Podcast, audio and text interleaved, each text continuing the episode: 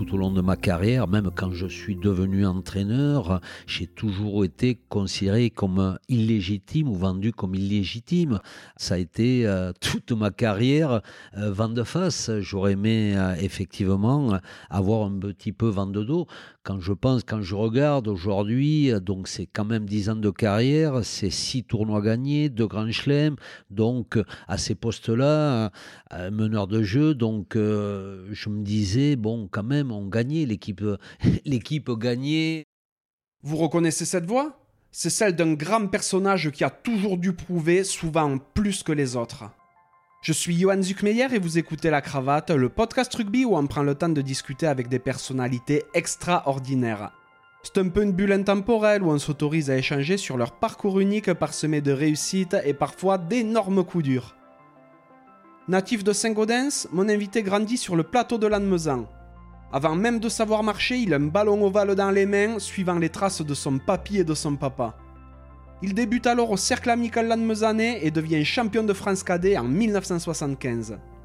Après une année en équipe première au CAL, il s'engage au Football Club Lourdes où, repositionné du centre à la mêlée, il devient une référence mondiale à son poste. En 1985, il signe dans le puissant SU Agen et remporte trois ans plus tard le bouclier de Brennus. Sélectionné pendant plus de 10 ans avec le 15 de France, il obtient 56 caps au cours desquels il remporte 6 tournois des 5 nations, dont 2 grands chelems en 81 et 87. D'ailleurs, il participe à la finale de la première Coupe du Monde de la même année. En 91, dès la fin de sa carrière de joueur, il devient sélectionneur du 15 de France et obtient un bilan honorable ponctué par la douloureuse défaite en demi-finale de Coupe du Monde de 95. Vous l'avez évidemment deviné, je suis parti à la rencontre de Monsieur Pierre Berbizier. Après une pause de quelques années, Pierre est parti entraîner Narbonne avant de prendre les rênes de la Squadra Azzurra en 2005, la faisant progresser jusqu'à la Coupe du Monde 2007. Suite à cela, il relève le défi du Racing Metro, le faisant passer en quelques saisons de la Pro D2 aux phases finales du top 14. En 2017, il se rend au chevet d'un aviron bayonnais englué en deuxième division et grévé par des luttes intestines. Véritable passionné, Pierre a grandi avec le rugby. Il en a connu l'évolution, du rôle de joueur en passant par le poste de sélectionneur, entraîneur ou consultant dans les médias, de l'amateurisme le plus total au professionnalisme poussé à l'extrême. Aujourd'hui, il profite de la vie auprès des siens et toujours très actif, il n'hésite pas à enfourcher son vélo pour grimper les plus beaux cols pyrénéens. J'ai passé un superbe moment en compagnie de Pierre et je suis honoré de vous partager le fruit de notre échange. Si ce podcast vous plaît, n'hésitez pas à le noter 5 sur 5 sur Apple Podcasts, Spotify ou la plateforme de votre choix, à laisser un commentaire sympa et à le partager autour de vous. Ça fait super plaisir et ça aiderait vraiment la cravate à se faire reconnaître. Vous pouvez également soutenir mon travail via vos tips en vous rendant sur le lien en description de l'épisode. Trêve de bavardage et place à la conversation.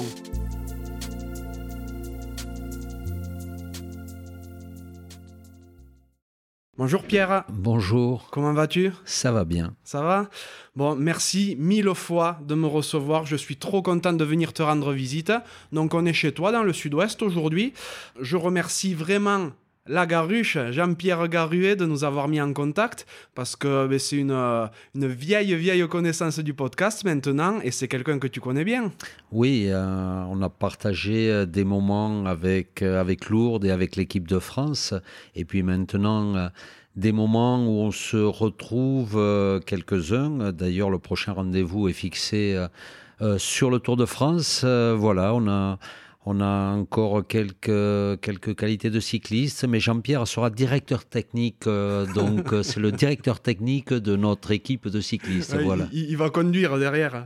En principe, oui, avec euh, le coude donc à la portière, et il nous conseille, il nous conseille très bien depuis la voiture du directeur sportif avec Philippe Dentran. Ah, super. Enfin, on dirait que comme ça, il n'a pas le, gabarit pour pédaler, mais quand on voit un Louis Ouarmarie qui pédale très bien, lui. Oui, oui, ce, sont, des, ce sont des, garçons surprenants. D'ailleurs, chaque fois qu'on se retrouve, euh, on va de surprise en surprise. J'en doute pas.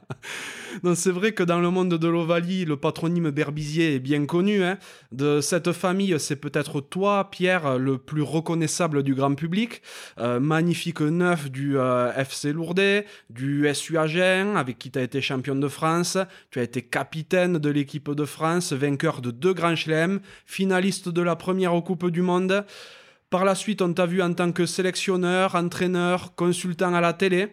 Donc on va bien sûr euh, aborder tous ces aspects de ta vie, voir un peu tout ce qui a fait l'homme que tu es devenu. Mais avant toute chose, j'aimerais savoir de quoi rêvait le petit Pierre. Ben, de, jouer, euh, de jouer au rugby. Euh, j'ai commencé dans la cour d'un petit village euh, ben, avec une éducation aussi très rugby, puisque mon papa jouait au rugby. Il a joué dans l'équipe de Lucien Mias à, Mazamé, ensuite au Toec, avec des garçons comme Georges Allière, capitaine du, ensuite du, du 13 de France, Gruarin, donc, et ensuite à, à Lannemezan il a, dont il a été capitaine entraîneur et j'ai toujours baigné dans cette ambiance euh, très rugby. Euh, donc euh, ça a été pour moi une, suite logique. J'ai toujours voulu jouer, jouer au rugby. Mhm. Qu'est-ce qu'ils faisaient tes parents? Mes parents travaillaient donc à la, à la ville de Lannemezan. voilà, ils étaient fonctionnaires et ils étaient basés sur Lannemezan. D'accord. Tu as des frères et sœurs? Un frère, euh, donc aussi, qui a fait une, belle carrière, euh, qui a été formé ici à Lannemezan, euh, qui a joué ensuite à Lourdes, à Agen, qui a joué France B, international militaire, qui, a fait une belle carrière aussi d'entraîneur et qui est maintenant basé sur le bassin d'Arcachon. D'accord. T'étais quel genre d'enfant? Ben, très facile, je vais vous répondre. très, très facile. Euh, euh, il suffisait de me donner un ballon de rugby euh, dans la main et je, je, m'occupais, je m'occupais tout seul. Donc non, j'ai eu la chance de vivre dans un environnement familial, euh, dans une dans une ferme aussi. Mes grands-parents étaient, étaient paysans et donc j'ai toujours baigné dans cette ambiance très familiale qui a fait effectivement que bon, ben, j'ai pu grandir en étant en étant heureux. Et euh, même si tu as grandi du côté du plateau de Lannemezan, j'ai vu que tu étais né à Saint-Gaudens. Et oui, euh, puisque mes parents à l'époque étaient, euh, étaient toulousains, quand mon papa jouait au Toec et puis rentrait sur, le, sur le plateau de Lannemezan. donc sans doute que j'ai dû à un moment donné être pressé d'arriver et on s'est arrêté à, Saint-Gaudens. C'est génial. Donc, euh, bon, comme tu le dis, hein, tu es issu d'une famille de rugby, ton grand-père jouait, ton papa jouait. C'est d'ailleurs ton grand-père qui avait décelé en toi de grandes qualités dès le départ. Ben, c'est lui euh, qui a dit, euh, puisque j'ai commencé trois quarts centre, puisque mon père jouait numéro 12, et donc je voulais être numéro 12, j'ai été euh, formé numéro 12 et je suis champion de France cadet avec les cadets de Lannemezan.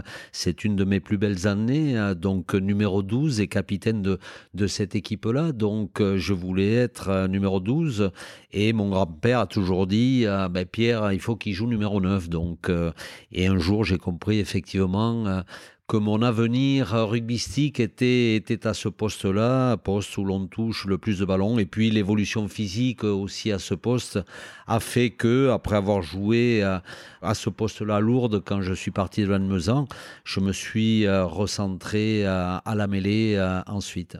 Tu as commencé à quel âge le rugby? Ben, je crois que je marchais pas. J'ai eu mon premier, euh, mon premier ballon, donc euh, je, euh, je marchais à quatre pattes et je me relevais avec. avec une armoire, en m'appuyant sur une armoire, je jetais le ballon et mes premiers pas ont été de courir après ce ballon. Je revenais à quatre pattes, voilà. Donc j'ai commencé le rugby, je pense, là. Mmh, ouais. T'allais déjà au stade François Sarrat ou pas du tout? Ben, J'allais euh, bien évidemment, euh, donc je suivais euh, mon, père qui était joueur, qui était entraîneur, et puis aussi je jouais dans cette cour avec mes amis à l'école, en attendant le bus scolaire, quand on allait au catéchisme, tout était prétexte pour amener le ballon et, jouer une, et jouer une partie. Donc, chaque moment de disponible, ben, le ballon n'était pas très loin et on engageait des, parties, des parties libres. Tu as essayé d'autres sports quand tu étais tout petit? En fait, je suis formé judoka. J'ai commencé, euh, commencé judoka euh, donc euh, à, à et puis j'ai arrêté à 14 ans parce que j'étais marron, ceinture marron à ce moment-là, mais il fallait attendre 16 ans pour pouvoir passer la noire. Puis le rugby prenait de la place. Il y avait aussi un peu les, les, études, donc j'ai choisi le rugby. Mais euh, aujourd'hui, mon regret, c'est peut-être de ne pas avoir été jusqu'à la noire. Il fallait attendre 16 ans pour pouvoir passer. Il y avait des figures imposées et puis des combats à faire pour obtenir cette noire. Il fallait attendre encore deux ans, donc j'ai choisi le rugby. Je ne le regrette pas aujourd'hui, mais effectivement, ça a été une période, le judo, où euh, je, je, me suis formé au combat, j'ai, au niveau des appuis, je crois que ça a été très, très formateur pour, pour le suite de ma carrière rugbystique. Bon, vu la forme que tu tiens encore, il est jamais trop tard pour, euh, pour passer la noire. Hein? Non, je pense que non, non, je je reviendrai pas en arrière. Donc, euh, non, non, je pense que la, la, noire, ça restera un regret. je, je, le mets dans la boîte à souvenirs maintenant. D'accord. Et euh, tu l'as rapidement abordé. Donc, euh, en cadet, avec le CAL, tu es champion de France T'es numéro 12 capitaine. À cette époque-là, ben, c'était une belle génération. Il y en a d'autres qui ont euh, réussi une carrière, euh, bien sûr pas comme la tienne, mais qui ont joué à haut niveau dans, ta, dans ton équipe Oui, euh. Pierre, Pierre Casseran hein, a, joué, a joué à Lourdes, est venu me rejoindre. Il y a Pierre Baquet, le demi de mêlée, qui a joué à Pau, à Tarbes. Marc Couget, un, un ailier qui a joué à Tarbes, donc un petit peu. Torresios, qui a joué un petit peu à l'aile à, Bagnères. Après, euh, la majorité sont restés à Lannemezan et ont joué euh, à Lannemezan qui était en, deuxième division euh, à l'époque. Donc voilà, ça a été ça a été euh, la suite un petit peu euh, logique. Lannemezan, la plupart sont restés sur Lannemezan. Oui, c'est vrai aussi que c'est un club où, euh, où les gars sont très ancrés. Bien sûr, il y en a qui, y en a qui partent, mais ils ont tendance à revenir derrière. à une époque, ils allaient s'essayer du côté de Tarbes, et si ça le faisait pas ou autre, eh ils revenaient à Lannemezan derrière. Hein. Oui, oui, oui, c'est vrai. Donc très peu d'ailleurs allaient à Tarbes. Tarbes était l'ennemi juré. Euh, donc euh, je dois avouer aujourd'hui que j'ai pas, j'avais été contacté par Tarbes euh, quand je suis parti à Lourdes. Alors effectivement, avec le passé euh, lourdé, j'avais envie de, de, connaître un petit peu ce passé. Je pensais que pour apprendre le rugby de haut niveau, Lourdes me permettrait de l'appréhender euh, ben, mieux. Et puis Tarbes, l'ennemi héréditaire, je pense que beaucoup de gens m'en auraient voulu sur le plateau si j'étais parti à Tarbes. C'est probable, parce que vous êtes champion de France avec les cadets en 75. Et toi, c'est 76 que tu décides pour, euh, pour partir du côté de Lourdes. Voilà, oui, on est, euh, on est champion de France. Malheureusement, c'est la seule finale cadette qui n'a pas pu se jouer en levée de rideau au Parc des Princes. À l'époque d'un, Béziers-Brive, il y avait une finale de Coupe d'Europe trois jours après, problème de pelouse au Parc des Princes. Et euh, donc, la décision a été prise. Il ne pouvait y avoir qu'un match sur cette pelouse et les cadets euh, donc que nous étions ont monté la première, pour la première fois à Paris, euh, donc ça a été une vraie déception. Alors, clin d'œil du destin, euh, on a joué sur le terrain de la Croix de Berny et 30 ans après, je revenais sur ce terrain pour entraîner le Racing. Ah, c'est génial. Et puis bon, le Parc des Princes, tu l'auras foulé à quelques reprises par la suite aussi. Mais j'aurais aimé le, j'aurais aimé le fouler à ce moment-là. C'était la première fois. Lever le bouclier au Parc des Princes ce qui nous a été autorisé à la mi-temps quand on nous a, le président Ferras à l'époque nous avait, m'avait remis le, bouclier. Donc, on aurait aimé vivre euh, ce match-là dans, dans ce terrain-là. Alors, j'ai eu la chance, effectivement, après d'y revenir, mais j'aurais bien aimé connaître avec, euh, avec mes copains euh, cette, cette joie-là à ce moment-là. Oui, je comprends. Donc à 18 ans, en 76, tu pars du côté du, euh, FC Lourdes. Qu'est-ce qui te pousse à ce moment-là? Déjà à partir de l'Anne-Mezan et euh, qui plus est à, Lourdes, même si tu as déjà donné euh, quelques indices précédemment ben, C'est un, moment charnière pour moi. donc après avoir connu euh, ce titre, champion de France euh, cadet, après avoir euh, l'année suivante joué avec en première Lannemezan, donc qui évolue en deuxième division. Il y a un petit, un petit événement, j'ai lu un livre Jacques Kerouac sur la route à ce moment-là et qui m'a fait comprendre qu'à un moment donné dans sa vie, ben, il, fallait, il fallait partir, aller voir le monde à l'extérieur. Donc euh, ça a coïncidé un petit peu, ça m'a interpellé euh, et euh, quelques clubs s'intéressaient à moi et j'ai compris que pour continuer à progresser, pour savoir euh, jusqu'où je pouvais aller. Euh, donc l'Anne m'a beaucoup apporté, m'a tout apporté, je dirais. Mais euh, le haut niveau, c'était ailleurs, c'était Bagnères, Lourdes, Tarbes à l'époque. Pau aussi était venu, le stade toulousain. Et donc, ben, j'ai voulu euh, aller me confronter à ce niveau-là pour m'évaluer, pour voir si effectivement je pouvais continuer à évoluer, à progresser. Euh, et mon choix était, euh, a été fait pour Lourdes par rapport à ce passé. Je pensais à l'époque que j'apprendrais ce haut niveau dans ce club de, de très haut niveau ou qui avait connu le très haut niveau. Ton papa et ton papy, ils poussaient derrière? Pas vraiment. Hein. donc, euh, ils m'ont toujours, si je dis aujourd'hui que je n'ai jamais parlé de rugby avec, mon père, ils m'ont toujours euh, laissé faire ce que je, ce que je voulais. Euh, mon grand-père est parti, j'étais j'étais jeune. je démarrais l'année de cadet, donc ma première année de cadet, donc voilà. Et, quant à mon père, ben non, il n'a jamais, on n'a jamais eu de discussion rugby. Il m'a mené dans les vestiaires, il m'a mené partout dans cet univers rugby. Comme je le disais précédemment, j'ai baigné dans cet univers mais jamais dans la conversation avec, avec mon père. C'était pas le, le papa envahissant qui voulait, euh, qui voulait déporter euh, sa, passion et autres sur toi pour que tu réussisses. Non, jamais. Il a toujours été euh, par pudeur, par discrétion. donc, il a toujours été en retrait. Il il m'a regardé évoluer. donc, non j'avais une maman euh, qui était euh, très présente, elle, qui suivait ma carrière, euh, qui venait à tous mes matchs quand je jouais à Lourdes, qui venait, mon père pas, pas forcément. Donc, et voilà, donc c'était, c'était comme ça.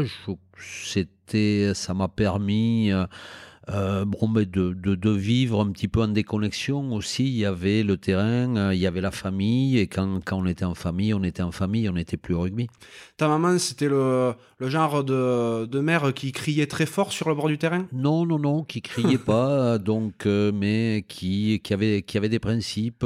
J'ai appris, par exemple, elle me lavait ma tenue quand je ramenais le sac, très jeune, et par contre, elle me laissait les crampons, elle me dit ça, c'est toi qui vas te les nettoyer, qui va te les cirer, il fallait les cirer. Euh, donc euh, c'est pour ça que j'ai appris euh, que les crampons c'était important. Ben, j'ai compris que c'était notre outil aussi, et elle, elle m'a appris, elle m'a appris ça. J'ai gardé ce principe-là, et il m'est arrivé avant un test match de faire cirer les crampons à, à, un joueur. Donc voilà, c'est la petite, la petite histoire. C'est génial. C'était en Nouvelle-Zélande. Ah oui Pour dire. Et on peut avoir le nom du joueur ou pas? Non, non, non, non, non, non, Mais bon, pour dire que j'ai gardé de cette éducation euh, certains, certains principes qui m'avaient ben, qui m'avait marqué et, je crois que c'était aussi la, la, vérité. On se prépare à jouer au rugby jusque dans le moindre détail euh, et les crampons, euh, effectivement, ça me permettait d'ailleurs quand euh, la veille je les préparais de leur parler. Je parlais à mes crampons, je leur parlais du match, je leur demandais de l'aide que j'allais avoir besoin d'eux. Donc ça me préparait au match qui allait arriver. Ah, c'est super sympa. Effectivement, donc tu pars à, Lourdes pour tes 18 ans. Je suppose que c'est à peu près à la même période où tu attaques les études supérieures aussi. Voilà, je m'en vais à, Toulouse, donc je suis étudiant en, éducation pour être prof d'éducation physique.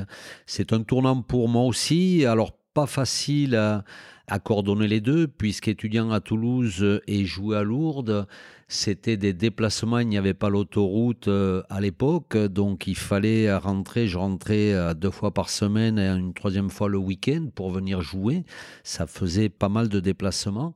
Donc voilà, mais en même temps, euh, ça a été pour moi aussi la rencontre de Robert Bru au Crêpes de Toulouse, qui a été important, important pour moi. Donc la rencontre mais ensuite une gestion euh, avec Lourdes qui n'a pas été facile. Donc quand je vois qu'aujourd'hui euh, euh, ils sont fatigués, on, on c'est donc voilà, on regardait pas à l'époque notre passion, on était prêt à tout faire. Je me rappelle des journées du jeudi où on jouait, où je jouais à 14h à l'universitaire à, Daniel Fauché, prendre la voiture à 16h30 pour être à 18h30 à l'entraînement à Lourdes et revenir rapidement à Toulouse parce que le jeudi soir, il y avait la soirée, euh, la soirée universitaire qu'il fallait pas manquer. Donc, c'était quand même des journées bien remplies. Et le week-end, après, je rentrais pour, euh, pour jouer. Ouais, j'imagine. Ton arrivée à Lourdes, comment elle se passe? Parce que à l'époque, bon, ben, même si le club est un petit peu sur le déclin, c'est plus le grand Lourdes, mais euh, c'est encore du très très haut niveau. je suppose qu'il y a déjà du monde en place. Oui, oui, il y avait, euh, il y avait du monde, euh, du monde en place. Il y avait de, très bons joueurs. Euh, Christophe Terrain, le capitaine. C'était les, débuts aussi de cette génération. Garué, Sanson Abadi, qui avait remplacé en première ligne et qui avait été qui avait participé au renouveau euh, de Lourdes, des Marshall euh, qui étaient internationales, donc euh, avec la Forgue internationale à la mêlée, remplaçant en équipe de France et de très bons joueurs, Vignalet, Bessoit, Cossade, international, la Lubie international B. Donc il y avait effectivement il y avait du, du, beau monde à ce moment-là et avec un Lourdes qui redevenait qui redevenait compétitif. Comment toi, en tant que petit jeune de 18 ans qui arrive de l'Annemezan, tu arrives à, ben, J'ai observé, euh, j'ai voulu d'abord comprendre ce club, euh, j'ai cherché euh, à aller... Découvrir l'histoire de ce club, euh, euh, j'ai vite compris, j'allais voir les anciens, hein, les, les Jean Prat, Maurice Prat, euh, les Martines, pour comprendre, essayer de comprendre ce, club. Ça avait été important pour moi quand j'ai pris la décision d'aller à Lourdes. Je pensais effectivement que, que j'apprendrais le haut niveau aussi à leur contact. Et je me suis vite aperçu euh, bah, que je l'apprendrais par moi-même euh, parce que c'était un rugby de chapelle à l'époque à Lourdes où chacun avait sa propre chapelle et chacun avait ses supporters et, et ses ennemis. Et, donc, euh, donc j'ai vite compris que c'est par moi-même que j'apprendrais le plus. Il n'y avait pas beaucoup de partage entre anciens et, et jeunes? C'est ce que j'ai pu constater. Donc ce partage était difficile à, à ce moment-là. Donc bon, ben, c'était euh, c'était comme ça. J'étais très honoré euh, de côtoyer ces, ces, gens-là qui ont qui ont fait partie de l'histoire de Lourdes, des équipes de France. Donc, euh, mais très difficile à communiquer et donc j'ai vite compris que, je le répète, il fallait que j'apprenne par moi-même. Pour un neuf, pas pouvoir trop communiquer avec les autres, ça doit pas être super évident. J'étais hein. pas neuf, euh, donc j'ai commencé, j'ai commencé à trois quarts centre euh, toujours, et puis après polyvalent, j'ai joué à tous les postes derrière, donc ouverture, arrière, euh, jusqu'au moment où il a fallu se décider. Et effectivement, j'ai compris et je voulais jouer numéro 9. D'ailleurs, je devais, je devais partir à Castres qui cherchait un demi de mêlée, euh, comme euh, à Lourdes, il y avait la Forgue qui était remplaçant en équipe de France. Moi, ça m'arrangeait bien euh, de me rapprocher de, Toulouse, qui, était mon, attache, puisque ma, future femme était aussi étudiante à, Toulouse, donc ça nous arrangeait bien. À l'époque, c'était Maître Larocque, le président de Castres, et j'avais convenu d'un accord pour la jouer pour jouer à Castres. Et euh, le jour où j'appelle le président de Lourdes pour lui signifier donc mon choix pour l'année d'après, euh, donc c'était euh, le président du plein, bah, il me dit écoute non, tu ne signes pas à Castres, tu attends, je te rappelle demain. Mais donc je lui avais dit écoutez président, j'ai la possibilité de jouer neuf. Gaspalou, pardon, c'était le, surnom de, Jean-Pierre Lafort. Ben, je lui dis non président, vous avez vous avez la Forgue, je vais pas, moi j'ai la possibilité de jouer neuf à Castres, je m'en vais à Castres, il n'y a pas de problème. C'était, pour moi, c'était réglé. Et le lendemain, il me rappelle, il me dit Tu joueras numéro 9 à, Lourdes. Voilà comment je suis resté à Lourdes. Derrière, la, L'année euh, suivante, il y a la, Coupe des provinces où je suis sélectionné euh, numéro 9. Et voilà comment, euh, dans l'année, je deviens international. Après, alors, à l'époque, on disait Berbizier n'a aucun. Je jouais numéro 9 en universitaire avec qui, avec Robert Bru, avec qui été champion de France trois années. à, ce poste-là, j'avais joué ma, saison à Lannemezan en deuxième division numéro 9. Donc, j'avais quand même une petite expérience et quelques, quelques repères à ce, à ce poste-là avant, avant de m'y lancer à Lourdes. Et voilà comment je suis resté euh, lourdé par l'intermédiaire du président Duplat qui, euh, qui a voulu me garder à ce moment-là. D'accord, c'est super intéressant. T'es passé neuf après être arrivé à Lourdes, donc. Et en 77, donc relativement rapidement, vous faites déjà une finale de Dumanoir. Oui. Euh, Dumanoir qui est, euh, qui est quand même une, qui était une superbe compétition à l'époque. C'était la deuxième compétition après le championnat et on, retrouve euh, la grosse équipe de Béziers, quoi. Donc, avec un dernier match, une dernière finale à Colombes. Donc, euh, avec des souvenirs, je me rappelle avec Jean-Michel Rancoul, dont 18 ans, euh, première finale de, du manoir, euh, donc le, couloir, le tunnel de Colombe qui sera emprunté pour la dernière fois à cette occasion par les deux équipes. Et je me rappellerai ce ce tunnel que j'ai trouvé très long, mal éclairé. Et quand on sort, euh, quand on sort du vestiaire, on se retrouve face à son opposant direct. Et moi en face, au centre, puisque je jouais centre à cette époque-là, Henri Mioc, qui était déjà un prototype des centres à, plus de 100 kilos. Je, n'osais pas regarder à côté de moi, mais j'entendais ces pointes de crampons qui résonnaient dans mes oreilles. Et euh, une des premières actions, une mêlée au, centre, euh, donc un centre de chaque côté. Donc Béziers voulait lancer l'attaque. Ben, bien sûr, Mioc, et j'avais les yeux fermés. Là, Christophe Terrain arrive en travers et prend Mioc et, et le, le casse. Donc Henri Mioc sort sur cette action dont j'ai fait, j'ai poussé un ouf de soulagement. Ah je comprends bien. Quand il a fallu jouer, bon, voilà. Puis autre petit souvenir, avec Jean-Michel Rancoul, on était content. Alors on perd sur une action litigieuse. Jean-Michel Rancoul m'a reconnaissé, refusé, vite, bon bref. Et on se retrouve à la sortie. Et on allait tous les deux heureux d'avoir joué ce match-là avec les grands. Pour nous, c'était les grands et le Grand Béziers, qui plus est. On se dirigeait vers la réception euh, euh, quand euh, l'homme de sécurité ou qui était à l'entrée de, la réception nous, fait signe du doigt. Il dit euh, Pour vous, les cadets, euh, puisqu'il y avait un lever de rideau, la finale des cadets, de Goderman à l'époque, Pour vous, les, les cadets, la réception, elle est là-bas. Et à nous, avec Jean-Michel Rancol, mais monsieur, on lui dit Monsieur, mais on a joué. Oui, oui, je sais, vous avez joué, vous, la réception, elle est là-bas. voilà. Qui nous prenait pour des cadets. on venait de jouer la finale contre le Grand Béziers. C'est énorme. Bon, finalement, tu as pu aller dans la bonne. Euh, et j'ai pu, il a fallu appeler euh, des dirigeants pour venir nous chercher à l'entrée, pour nous faire entrer à, à la bonne réception. Improbable. Donc, euh, tu continues à évoluer à Lourdes, donc cette fois au poste de 9. Et en 81, le 17 janvier précisément, ben, tu honores ta première sélection avec l'équipe de France contre l'Écosse. Contre l'Écosse, voilà, ça, a été euh, le, premier match. Euh, enfin, je, je retrouve le Parc des Princes. Et c'est mon premier match international contre, contre l'Écosse. Mhm. Le début de ta carrière internationale a été très compliqué parce que tu étais très controversé. Ben oui, je rentre dans une polémique. Alors, euh, bon, euh, avec le temps, euh, sur le moment, je ne comprenais pas, puisque à ce poste-là, jouer la star, c'était Jérôme Gallion, qui était un très grand joueur. Et donc, le choix Jacques Fouroux, euh, qui est la deuxième personne qui a compté pour moi dans ma, carrière, donc qui venait de reprendre l'équipe dans un contexte politique différent, à la fin d'une génération, la sienne, celle des Schlemar 77, et donc 81, il fallait renouveler l'équipe dans un contexte politique différent. D'ailleurs, j'ai compris pourquoi cette polémique, euh, où je suis devenu un prétexte pour alimenter cette polémique et cette crise politique, parce qu'à l'époque, le président euh, Ferras venait de virer Elie Pebeir, vice-président de la fédération, et par hasard, ou euh, Elie avait son gendre qui était le responsable de la rubrique rugby à l'équipe, Jacques Carducci.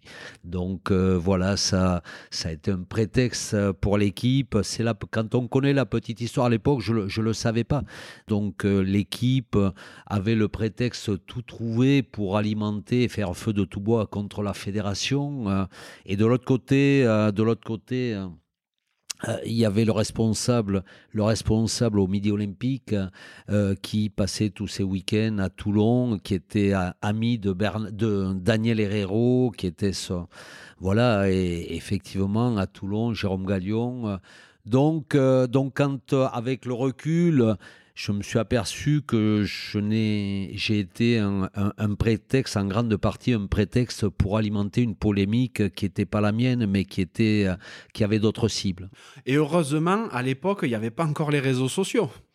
Oui, heureusement, hein, c'est vrai, je pense que les réseaux sociaux euh, se, seraient, euh, se seraient déchaînés, mais déjà, ça a été dur pour moi bien sûr, mais surtout pour ma famille, mes proches, parce qu'effectivement ils ont vécu. Euh, mon père était monté voir mon premier match international. Ce sera le dernier qu'il verra en direct. Donc euh, après, mes parents ne sont plus jamais euh, revenus voir un match international en direct. Donc souvent on on ne se rend pas compte la, la méchanceté et ce que ça peut causer parce que mais l'équipe, heureusement, l'équipe a gagné. Et c'est vrai que ma légitimité, à un moment donné, je me suis posé la question de ma légitimité. Euh, donc, euh, puisque tout le monde, ou ces, gens que je croyais compétents, euh, affirmaient sans arrêt que je n'étais pas légitime, que je n'avais pas les qualités, qu'ils se démontraient. Donc voilà, et les journaux parisiens, je me rappelle, je me rappelle d'ailleurs des, des journaux parisiens qu'on achetait juste quand on sortait. Euh, de, ou quand on rentrait après, après les matchs, je me rappelle un, journaliste euh, parisien, hein, donc France Soir, qui notait les joueurs hein, et un jour avec un petit commentaire, euh, avec quelque part, aujourd'hui j'en rigole, une bonne passe lui évita une note plus basse, 0,5. voilà un petit peu les commentaires. Alors sur le moment, quand vous lisez, bon, ça vous fait pas plaisir, mais après, avec le recul, je me disais, et un, autre commentaire, ce genre, avec le même, le même euh, donc, journaliste qui a son meilleur match en équipe de France, 3. Donc voilà, je prends ces exemples aujourd'hui, j'en rigole, mais c'est vrai que sur le moment, le contexte avait été difficile, pesant, et heureusement, Bon, que effectivement ma famille a été solidaire, que Jacques Froux, et puis que l'équipe aussi, euh, je me rappellerai toujours, ben, que les joueurs au soir du, euh, au soir du Grand Chelem en, Angleterre, euh, voilà, j'ai eu trois, quatre joueurs référentiels à l'époque ben, qui sont venus me voir et qui, qui m'ont dit on gagne pas, on gagne pas un, grand chelem sans avoir un meneur de jeu. Donc quelque part, j'ai compris j'ai compris à ce moment-là, si je doutais, bah, que j'avais une légitimité qui n'était peut-être pas reconnue à l'extérieur, mais qui a été reconnue à l'intérieur. Et là, ça m'a bon, ça m'a soulagé. J'ai compris que bah, je pouvais, euh, je pouvais exister et jouer à ce niveau-là. Effectivement, parce que la première saison où tu es en équipe de France, c'est donc pour le tournoi 81 et vous le remportez et vous faites le Grand Chelem. Donc pour faire taire, il n'y a pas beaucoup, euh, il n'y a pas bien mieux. Pour moi, ça s'est jamais, ça s'est jamais tu. Donc ça a toujours été euh, tout au long de ma carrière, même quand je suis devenu entraîneur, j'ai toujours été considéré comme illégitime ou vendu comme illégitime. Ah Donc ben oui, donc euh, je n'avais pas, ça a été toute ma carrière vent de face. J'aurais aimé effectivement avoir un petit peu vent de dos. Quand je pense, quand je regarde aujourd'hui, donc c'est quand même 10 ans de carrière, c'est 6 tournois gagnés, 2 grands chelems, donc à ces postes-là, meneur de jeu, donc je me disais, bon, quand même, on gagnait, l'équipe, l'équipe gagnait plus qu'elle ne, qu'elle ne perdait, donc, et très vite aussi entraîneur, donc on, on, termine deuxième du premier tournoi, on gagne le, le second, et on va gagner toutes les séries, mais je n'ai jamais été considéré comme légitime, toujours en, euh, toujours en polémique, en bataille. Donc, donc voilà, c'est vrai que j'aurais aimé. Alors, je n'avais pas des talents de communicant, euh, la, la, communication était coupée avec, avec ces médias référents qui faisaient que forcément euh, je, ne vendais pas non plus le, truc. Donc bon, peut-être qu'il aurait fallu procéder euh, différemment, euh, mais, mais bon, ça a, été, ça a été comme ça. Et c'est ce qui m'a donné aussi la force d'avancer, de, continuer à avancer malgré. Mais je pense que les équipes dans lesquelles j'étais en ont, en ont souffert, en ont pâti, parce que souvent le prétexte était facile pour les opposants. Et donc, ça a peut-être nuit à, certains à, l'intérieur. J'imagine. mais cette année 81, elle est exceptionnel à bien des égards. Donc, première sélection, premier Grand Chelem, et tu gagnes enfin le Dumas Noir avec le FCL. Et on gagne, euh, on gagne le Dumas Noir, euh, oui, puisque le FCL gagnait aussi des matchs, donc était compétitif, était redevenu compétitif. Euh, je crois qu'on termine en demi-finale, on perd en demi-finale contre Béziers du championnat, et c'est même Biterrois au Parc des Princes que l'on bat ensuite en, en Dumas Noir. Donc pour moi, remporter le Dumanoir avec Lourdes, après l'avoir perdu la première fois, c'était une belle, une belle récompense pour le Football Club Lourdais qui redevenait compétitif au plus haut niveau et face, face aux meilleurs. Et c'était aussi une belle récompense avec, avec mon club, avec aussi cette polémique en équipe de France où euh, j'arrivais à concrétiser aussi en club euh, tous ces efforts-là. Et, et, donc, ça, ça a été, euh, je le répète, une belle récompense pour moi. Tout à fait. Donc tu continues ton, ton bonhomme de chemin. En 83, ben, vous remportez le, le 5 Nations avec l'équipe de France. Toi, tu es devenu un cadre, là, clairement. Hein, tu fais partie des meubles. Avec le FCL, ben, en 82, en 83, vous arrivez en quart de finale et toujours euh, battu par cette équipe biterroise, le Grand Béziers. On tombait souvent contre eux, euh, mais effectivement, on était quand même compétitif. Ah ben, Béziers, dans les années 70-80, c'est lourde les deux, les deux décennies précédentes. Exactement, et donc euh, et on y tombait souvent, donc c'était c'était des rudes empoignades, mais effectivement, c'était très dur de les battre. Et en 85, vous arrivez même en demi du, championnat, donc ce qui est quand même un, résultat euh, excellent. Mais oui, euh, je crois que Lourdes était redevenue euh, compétitive, était dans les huit meilleures, meilleures équipes françaises à ce moment-là. Ouais, et c'est presque paradoxalement l'époque, le moment que tu choisis pour partir du club.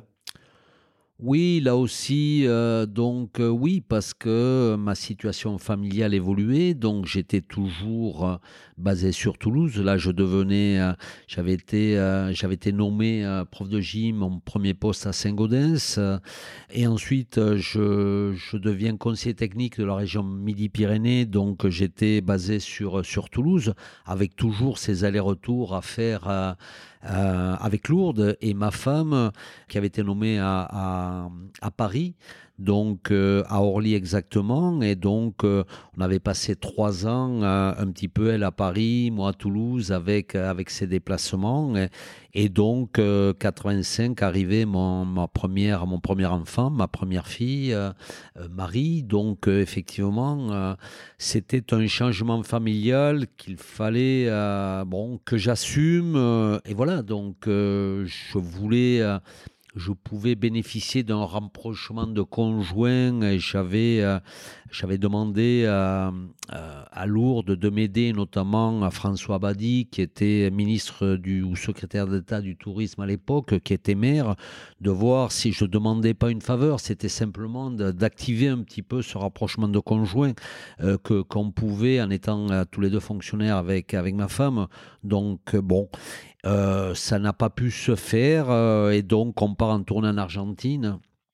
Et quand j'annonce à Jacques Froux que, j'arrêtais, que j'attendais mon premier enfant et que cette situation n'était plus vivable, que j'arrêtais à la rentrée, euh, personne ne me croyait et à la fin, euh, quand ils ont compris qu'effectivement c'était sérieux, donc euh, Jacques Froux m'a aidé, m'a dit écoute, on va voir avec Agen et Agen m'a permis ce rapprochement. Ma femme est redescendue sur, sur Toulouse et voilà comment et pourquoi je suis parti jouer à, à, Toulouse. Ça me permettait d'organiser ma vie familiale un peu plus sereinement.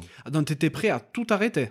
Ah oui, oui, oui. L'équipe de France et le club. Oui, oui, parce que c'était une vie, on ne se rend pas compte, mais les déplacements, euh, j'avais en tant que professionnellement, c'était la région Midi-Pyrénées, il y avait six, euh, six départements, euh, c'était, c'était assez grand, il fallait aller jouer, aller jouer à Lourdes, ma femme était à Orly, la dernière, la dernière année à Lourdes, on tombe sur les équipes de la Drôme, il y avait Bourgoin, Valence, il y avait donc toutes les équipes de, de, de, de, la Drôme, Roman. Hein. La Voulte. Donc, euh, alors, euh, la Voulte, je ne sais pas s'ils étaient non.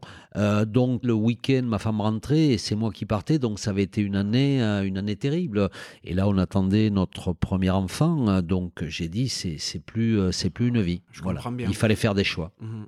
Tu étais profou à Saint-Gaudens au collège, euh, alors j'ai eu mon premier poste, deux demi-postes au collège Didier Dora et au collège Leclerc. D'accord, ok. Bon, les Saint-Gaudinois, les joie euh, connaîtront bien. Donc, tu choisis l'option de partir au SU Agen, comme tu l'as expliqué. Euh, à l'époque, c'est un club qui est super puissant. Je suppose que par ailleurs, tu étais sollicité par euh, pas mal d'autres clubs. Non, non, non, non, j'ai pas été sollicité. Donc euh, c'est euh, et je n'ai pas cherché, je n'ai vu, je n'ai rencontré aucun club puisque ça s'est fait. On partait en juin en, tournée, un mois, un mois et demi, et durant ce laps de temps, donc j'ai pu, on a pu s'organiser et Agen m'a permis de donc de continuer à jouer. Alors c'est passé par six mois de licence rouge. À l'époque, il y avait euh, licence rouge. Je changeais de club euh, à ce moment-là et hors, euh, hors délai. Donc ça a été six mois de licence rouge, mais c'est ce qui m'a permis de, continuer à jouer. donc, donc voilà comment ça s'est organisé. Je, je n'ai vu aucun autre club. D'accord. En 86, ben, nouvelle victoire dans le tournoi hein, avec l'équipe de France. Et en 87, là, c'est c'est une année exceptionnelle quoi, avec l'équipe de France parce que vous remportez le Grand Chelem en début d'année et ensuite vous arrivez en finale de Coupe du Monde, la première. Oui, oui, c'est sans doute l'aboutissement d'une équipe. Autant le Chelem de, de 81 avait été euh, un petit peu sur, surprenant. Euh, c'était le début d'une équipe. Autant le, la saison 87 est l'aboutissement d'une équipe qui était montée en puissance et on ira jusqu'à la finale de la Coupe du Monde, euh, donc avec ce match référence euh, en demi-finale contre les Australiens, qui était sans doute euh, à ce moment-là la meilleure équipe du monde, qui battait régulièrement les Blacks. On les bat on les bat en demi-finale, sans doute la finale avant l'heure, euh, et euh, bon, euh, on perd, on perd contre, contre les Blacks en, finale. J'ai eu la chance de discuter un petit peu de cette Coupe du Monde avec quelques-uns de tes anciens coéquipiers, donc la Garuche, Louisou Armari, Pascal Ondarts, Philippe Sella. Ils m'ont dit que c'était que c'était quelque chose de très spécial, cette Coupe du Monde, mais chacun a une interprétation un petit peu différente. Comment tu l'as vécu, toi? Bah, je l'ai vécu, euh, c'était la première, on découvrait un petit peu ce format. Pour nous, on l'a vécu comme une super tournée. On était habitué à partir chaque année en tournée, un mois, un mois et demi. C'était le format de cette Coupe du Monde. Donc, on n'a pas perçu un petit peu que c'était différent, que c'était, euh, que ça allait prendre autant. Euh, donc voilà, on, a, vécu ça et on a géré ça comme une tournée, une super tournée. C'est peut-être ce, ce manque-là qui, en fin de compétition et notamment en finale cette dernière semaine, qu'on n'a peut-être pas su gérer, notamment sur la compétition, cette énergie euh, qu'il faut, euh, qu'il faut économiser, qu'il faut, et donc on s'est livré sur, il nous a manqué sans doute un peu de fraîcheur physique, un peu de fraîcheur mentale euh, sur, sur cette finale. Donc 88, hein, encore une, une drôle d'année. Celle-ci, c'est l'année de tes 30 ans. Donc victoire dans le tournoi, sans grand chelem. Et alors que tu es capitaine du SU Agen, vous remportez le Brennus, qui restera donc ton seul et unique, mais euh, quel Brennus Oui, c'est déjà pas mal de l'avoir une fois. Il y a beaucoup de joueurs qui, et de, très grands joueurs qui ne l'ont jamais été. Et qui échangeraient une dizaine de sélections contre Brennus. D'avoir, d'avoir gagné ben, le Dumanoir avec Lourdes, le championnat avec, avec Agen, c'était les deux compétitions les plus importantes à l'époque. Donc euh, voilà, d'avoir gagné aussi la Coupe des Provinces, qui euh, donc c'était quand même des, des, des compétitions euh, références et obtenir ce titre champion de France après être passé à côté en 86. donc bah tu parles ça toulousain, on perdra aussi en, en 90. Donc être champion de France, c'était une forme de concrétisation. Et puis ce que l'histoire retiendra aussi, c'est que vous êtes champion contre Tarbes. Et eh oui, c'est Tarbes que je retrouverai une belle équipe de Tarbes avec Philippe Dentran, Jeannezet, Condagné. Euh, euh, donc euh, c'était une, très très belle équipe qui avait fait un parcours exceptionnel, effectivement. Donc on s'est retrouvé en finale, sans doute pas une très très grande finale, tout le monde l'admet, mais euh, ce qu'il faut comprendre, c'est qu'une finale, on est là pour, la gagner. Effectivement, on n'est pas là pour le spectacle. Mm, tout à fait. Donc, euh, ben voilà, tu as deux grands chelems, un titre champion de France, un du manoir. Tu continues encore ton bonhomme de chemin en 89, nouveau tournoi remporté, à nouveau sans grand chelem, mais nouveau tournoi. Et en 91, tu disputes. Grand chelem, c'est quand même euh, difficile à gagner. Ah, ben, Regarde, cette équipe de France actuellement euh, talentueuse, ben, ils ont mis trois ans d'abord pour gagner quelque chose, le tournoi, alors le Grand Chelem, mais ils ont mis trois ans. Hein. donc euh, c'est aujourd'hui, et, de tout temps, euh, le Grand Chelem, ça n'a jamais été facile ah à, gagner. Mais c'est justement parce que c'est exceptionnel que ça a autant de valeur aussi. Complètement. Voilà, mais et puis non, j'imagine pas à quel point ça peut être difficile parce que j'ai même jamais mis les pieds en équipe de France, donc je l'imagine même pas. Non, c'est vrai que je dis 89 nouveaux tournois remportés comme si c'était presque une, une banalité, mais évidemment, c'est pas du tout le cas. Donc après cette victoire dans le tournoi 89, en 90, il se passe des petites choses pour toi en équipe de France. Oui, c'est une année difficile pour cette euh, génération, euh, Rodriguez, Blanco, où effectivement on est mis en difficulté dans le tournoi et pour le dernier match, je crois contre l'Écosse d'ailleurs, Jacques Fuchs euh, donc se sépare de nous et donc pour moi l'équipe de France semble semble s'éloigner. il me rappelle pour aller faire la tournée en Australie et et donc, je refuse parce qu'effectivement, c'était un investissement euh, mental, physique. Les tournées, c'était très, très dur et je ne me sentais pas, après cette année difficile en équipe de France, repartir là-bas. Donc, je pensais que l'équipe de France c'était euh, c'était terminé. Donc voilà, euh, là ça se passe pas très bien avec deux défaites là-bas en Australie, des problèmes politiques, du Broca trio prennent l'équipe de France, donc adoubé un petit peu par Jacques Faux qui se préparait à la présidence, à prendre la présidence, mais un contexte politique assez, assez particulier, euh, mouvementé en tous les cas. Et, là arrive euh, Bernard Lapassé, euh, président, nouveau président de, de la Fédé, qui me choisira après entraîneur. Mais avant, pour finir, donc Dubroca, trio me rappelle pour le tournoi que je fais. On va jouer le Grand Chelem sur le dernier match en Angleterre que l'on perd de deux points, je crois. Euh, si je m'abuse, cette, cette pénalité à, trois essais ou deux essais, dont l'essai euh, dont l'essai euh, de 100 mètres sur la, sur la relance. Donc oui, cette équipe était repositionnée par rapport à le quart de finale qu'on devait jouer contre les Anglais, qu'on savait pour la Coupe du Monde, on préparait la Coupe du Monde, qui allait se jouer en France. Et un mois donc avant, il y avait une tournée aux États-Unis. Donc moi, je pensais que je voulais terminer sur cette Coupe du Monde en tant que, en tant que joueur et faire ensuite une dernière saison à Jeun. J'avais 32 ans. Donc euh, un mois avant de partir en tournée préparatoire aux États-Unis.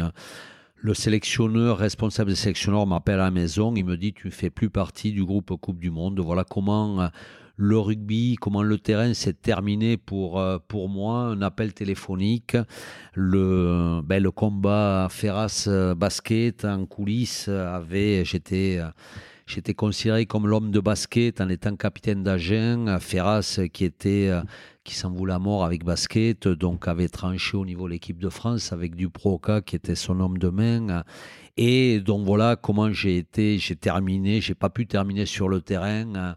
Euh, c'était, euh, c'était aussi les coulisses. Bon, alors ça ne se sera pas puisque deux mois après cette Coupe du Monde, je deviens entraîneur euh, de cette équipe de France sous la, sous la présence de Bernard Lapessé qui était devenu euh, euh, président. Jacques Fouroux avait été aussi dans ce combat basket Ferras avait été sacrifié. Donc voilà un petit peu les, les coulisses de l'époque où les problèmes politiques étaient plus importants que les problèmes sportifs.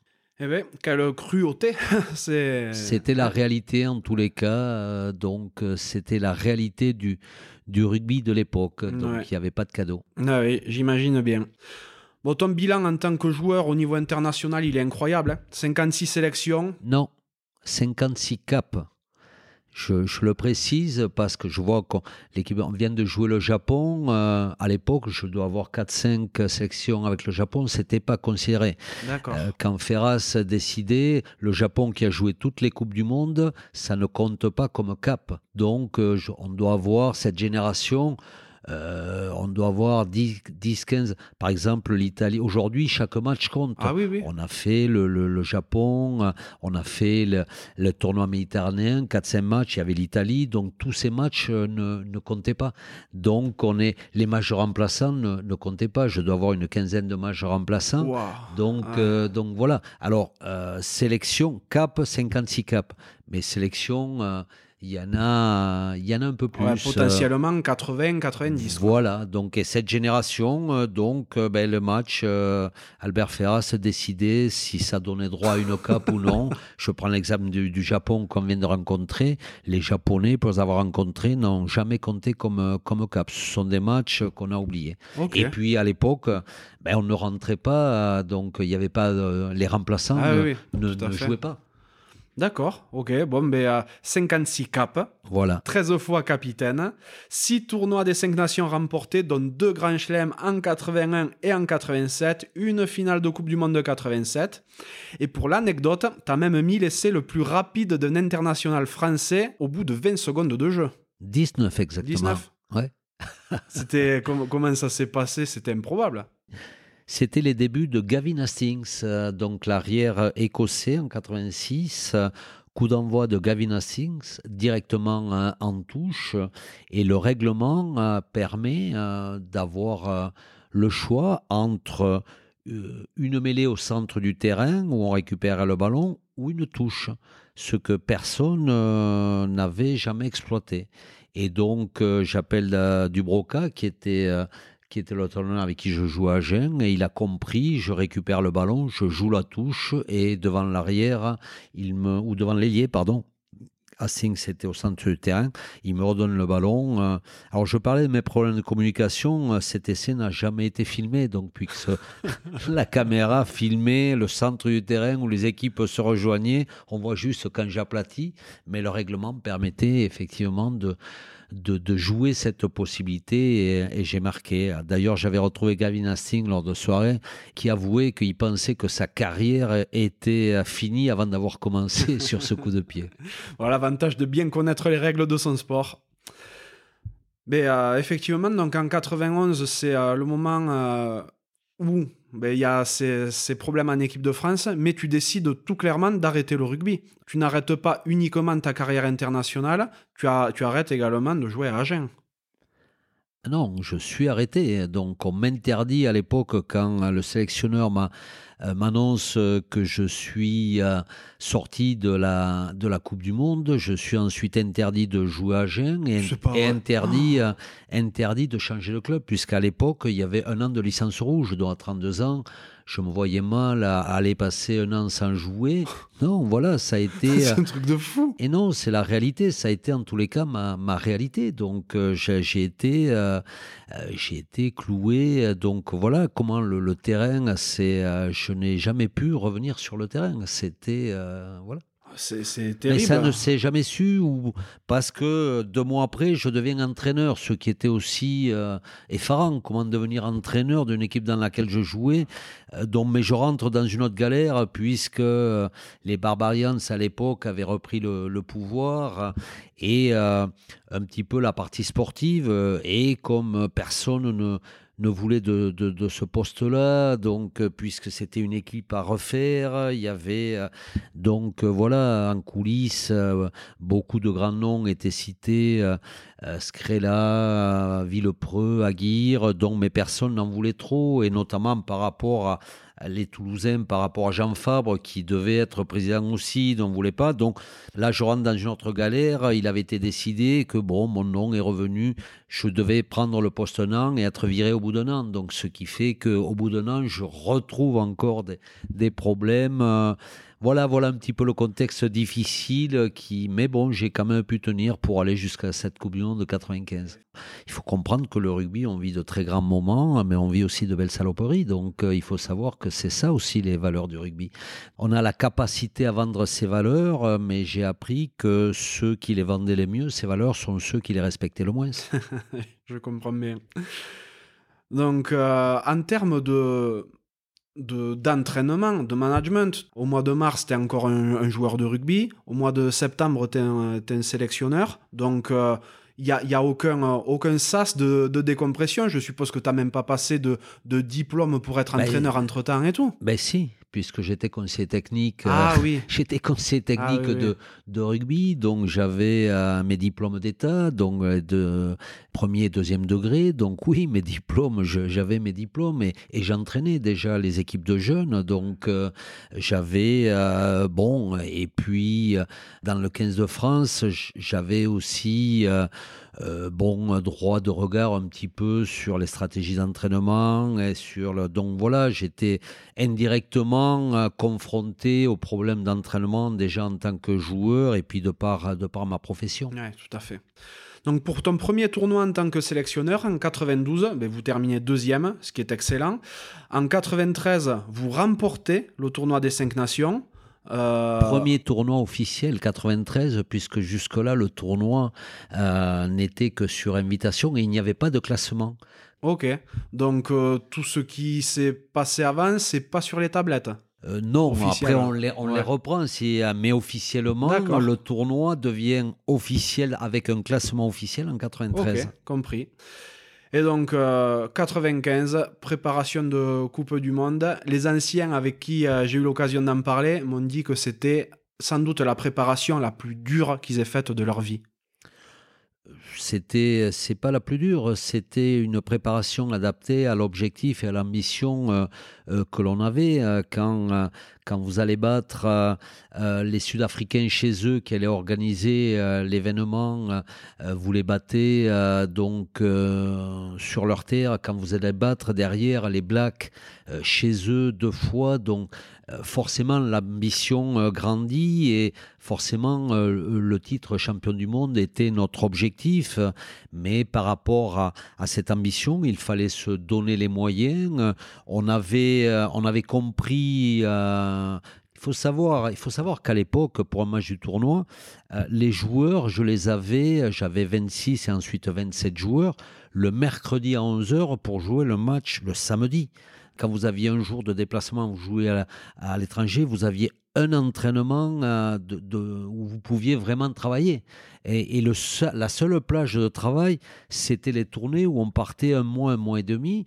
Et étrangement, euh, donc, on a gagné toutes ces, tournées. Donc, effectivement, j'avais compris le fonctionnement de cette équipe avec du temps, avec du travail. Cette équipe avait des résultats. Euh, j'avais essayé, effectivement, de, de, demander sur la dernière année de, Coupe du Monde des plages de travail pour retrouver euh, cette équipe-là, malheureusement, de la tournée 94 où on va gagner en Nouvelle-Zélande, qui crédibilisait un petit peu, à mon sens, ce travail-là, dans la durée. Il me fallait un certain, je pensais obtenir des plages de travail, mais de juin 94 à, au rassemblement d'après, qui était en décembre contre le Canada, juste avant le tournoi, c'est-à-dire sur six mois, euh, euh, j'avais pu récupérer les joueurs une journée.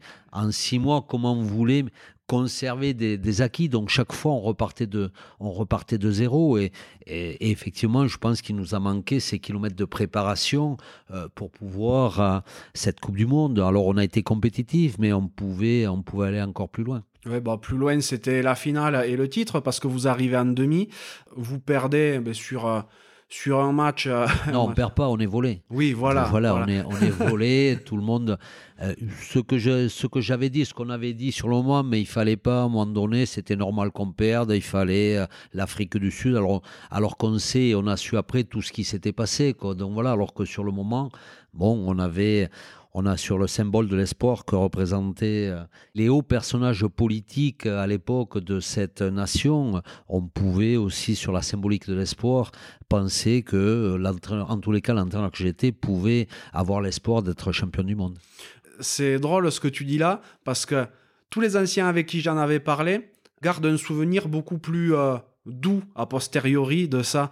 Tu vois, il y a Louisou, euh, Armari, lui, me dit par exemple que mais voilà, il fallait que, que ce soit les Sud-Africains qui gagnent. Philippe, euh, c'est là. Pourquoi, pourquoi, cette, pourquoi cette fatalité? Donc, quand les, quand les faits qui ont été démontrés, quand, quand, quand, tu as été volé. Donc ça veut dire qu'aujourd'hui, les voleurs, on ne les met pas en prison. Donc euh, on accepte effectivement d'être dépouillé. Donc c'est un petit peu ça que je, l'ai toujours vécu comme ça. On a été dépouillé et peut-être les Néo-Zélandais, euh, et sûrement les Néo-Zélandais, qui eux aussi ont réagi par rapport à ce qu'ils ont subi la semaine de, préparation, le match. Donc, euh, est-ce qu'on doit accepter euh, d'être d'être volé par qui que ce soit? Mmh, mmh. Donc, euh, voilà, moi, je l'ai jamais accepté, je l'accepterai jamais. Ah oui, c'est bien normal. Après la Coupe du Monde, tu quittes ton poste de sélectionneur. Tu as un bilan plus qu'honorable. Comment ça se fait que tu, que tu quittes ton poste? Mais parce que tout simplement, euh, les moyens que j'avais demandés à l'époque à la fédération, quand j'ai vu qu'ils ne m'étaient pas donnés, euh, j'ai dit, c'est pas la peine de continuer. Moi, j'avais envie, effectivement, de, de, de, progresser, de faire progresser cette équipe. Et quand, quand on ne te donne pas les moyens, c'est un problème de confiance aussi. Donc, bon, c'était une année politique, effectivement. C'était l'opposition équipe de France, les, présidents de club. Donc, un président de Fédé est élu par les présidents de club et ça fout pas mal de, l'entraîneur de l'équipe de France. Donc, effectivement, j'ai compris que les moyens, bon, ben, il fallait les donner au club et que donc voilà j'avais euh, euh, j'avais passé euh, j'avais passé quatre ans un projet formidable. Pour moi ça a été et donc bon sans moyens supplémentaires je me voyais pas je ne me voyais pas continuer pouvoir faire progresser cette équipe. Donc il fallait la laisser à d'autres qui avaient peut-être d'autres moyens pour pour faire pour faire progresser. Je comprends à ce moment-là, tu décides de faire une pause dans l'entraînement parce que tu disparais des radars d'entraîneur, entre guillemets, jusqu'en 98. Ouais. C'est presque peu commun aujourd'hui. c'est-à-dire, oui, c'est-à-dire on travaillait à l'époque. Donc je travaillais. J'étais entraîneur à l'équipe de France et que, que je travaillais. Jamais été payé. Donc j'avais eu la chance après mon parcours de prof de gym et de conseiller technique régional en Midi-Pyrénées, euh, j'étais rentré dans le privé chez Unilever, donc euh, et il me fallait travailler. Je ne pouvais pas vivre, euh, le, rugby ne, ne, me payait pas. D'ailleurs, la dernière année où je me mets où je me mets en disponibilité pour vraiment me préparer, où je récupère un poste. J'avais récupéré une bourse olympique pour compenser un peu les pertes de mon salaire que j'avais chez Unilever. Donc, euh, donc à l'époque, euh, cette bourse devait passer par la Fédé. Il m'en sera remis que 50%. Donc, euh, donc voilà, c'était, c'était des petits détails qui font qu'à un moment donné, on comprend pourquoi ce système-là, donc on a envie de le quitter parce que je ne sentais pas tout était fait pour euh, rogner un petit peu les moyens sportifs, les moyens financiers. Donc, euh, c'était ma réalité. Donc, il fallait aussi que, que je bosse à côté et, donc euh, mettre une parenthèse parce que, effectivement, c'était une charge pendant quatre ans. C'était une charge assez lourde et j'avais besoin aussi peut-être de me régénérer. Évidemment. Et ben en 98, l'appel du terrain est le plus fort quand même, parce que tu décides de, reprendre et de reprendre euh, le club de Narbonne. Oui, oui, oui. Donc, euh, avec Alain de Pouzillac, le, ben, patron de, Havas, on reprend ensemble le club de Narbonne. Ouais. Pourquoi Narbonne en particulier par rapport à la relative proximité avec Toulouse peut-être? Voilà, il y avait cette possibilité et puis la confiance que m'a apporté Alain de Pouzillac, patron d'Avas qui arrivait avec euh, un projet euh, que j'ai trouvé novateur, avec des, moyens. Narbonne aussi, qui était une équipe qui me semblait euh, compétitive. Donc c'était un nouveau challenge pour moi. En Narbonne, euh, tu y restes trois saisons, vous obtenez de bons résultats, avec notamment une finale de challenge européen, la troisième et dernière saison. Vous avez fait euh, deux quarts de finale aussi de challenge européen? Quart de finale euh, européen et quart de finale championnat aussi, où on est battu sur tapis vert par Colomiers, quand Colomiers va en finale en 2000. Donc je crois que le président de l'époque, euh, P.A. Sonam, euh, M. Bendichou, qui était vice-président à la Ligue, euh, donc bon, avait sur tapis vert, donc il y avait aussi, je retrouve un petit peu, bon, cette, ambiance-là, et donc Colomiers était passé alors que il y avait, égalité parfaite, truc, donc bon, mais Colomiers, on avait, Colomiers avait été choisi. Sur quels critères? Je crois que c'était sur un carton, euh, un carton jaune que on avait copé, euh, qui avait été donné à un joueur de, de Narbonne et pas de, et pas de, pas de Colomiers. Donc bon, bref, on avait été chercher un carton jaune pour justifier la défaite de Narbonne. Je vois l'idée. Euh, donc tu passes trois saisons à Narbonne. La troisième se, se ponctue par une finale de challenge européen. Qu'est-ce qui fait que tu t'en vas? Ben, je crois quand euh, Alain de Pouzillac, au mois de janvier, me dit Pierre, on va partir euh, de, de, ce club, je vais partir, euh, et je, donc on va le faire en deux temps. Donc vous allez partir en premier, moi en second. L'ambiance locale donc était était pesante, donc avec beaucoup de freins à notre évolution. Donc on n'a pas voulu empêcher aux gens qui qui voulait ou qui avait dirigé ce club de continuer à, œuvrer. Euh, moi, je pensais qu'Alain de Pouzillac avait amené, euh, donc Narbonne a choisi un autre chemin. On voit d'ailleurs où c'est qu'ils en sont aujourd'hui. Euh, donc, donc bon, et on a décidé avec Alain de Pouzillac de, de partir ensemble. Mais là, une nouvelle fois, hein, tu n'entraînes plus pendant plusieurs années, jusqu'en 2005. 2005, là, par contre, euh, c'est le moment que tu choisis pour repasser un cran au-dessus parce que tu prends la Squadra Azzurra. Tu deviens sélectionneur de l'Italie. Oui, l'Italie qui est venue euh, me chercher et j'ai pensé effectivement que ça pouvait être un projet intéressant et donc je replonge dans, dans l'univers du, du, rugby avec un challenge, une équipe d'Italie qui c'était pas facile, là aussi les moyens, des moyens limités, mais avec un, joli challenge à relever. Ce qui est étonnant avec, euh, avec l'Italie et à cette époque-là, c'est que euh, ben, tu viens en remplacement de John Kirwan, qui, était, qui était le sélectionneur juste avant toi. Donc là, pour, pour expliquer aux auditeurs, tu es en train de me montrer une photo, vous êtes tous les deux dessus. Oui, c'est euh, une photo de la Coupe du Monde 87 et euh, avec les Britanniques, la presse britannique qui nous avait déclaré euh, les deux meilleurs joueurs de cette Coupe du Monde 87. Et bizarrement, je me retrouve déjà avec John Kirwan en 87. Donc voilà, et je succède à John Kirwan euh, à, l'équipe d'Italie. La grande, grande classe. Et à l'époque, parce qu'on est en 2005, il faut recontextualiser, hein, c'était pas super commun des sélectionneurs étrangers dans des sélections. Parce que bon, effectivement, avant toi, il y a eu John Kirwan avec l'Italie, mais en France, il n'y avait eu euh, que des Français. D'ailleurs, il n'y a toujours que des Français. Je suppose que l'équipe de Nouvelle-Zélande, c'était pareil. C'était... L'équipe d'Italie a eu une tradition d'entraîneurs français. Georges Coste, euh, Bertrand Fourcade, Pierre Villepreux avaient, euh, avant moi, entraîné. Il y avait une relation avec le rugby français et ça se passait toujours mieux avec des entraîneurs français qu'avec des entraîneurs anglo-saxons. Je pense que la culture latine des deux pays y était pour quelque chose.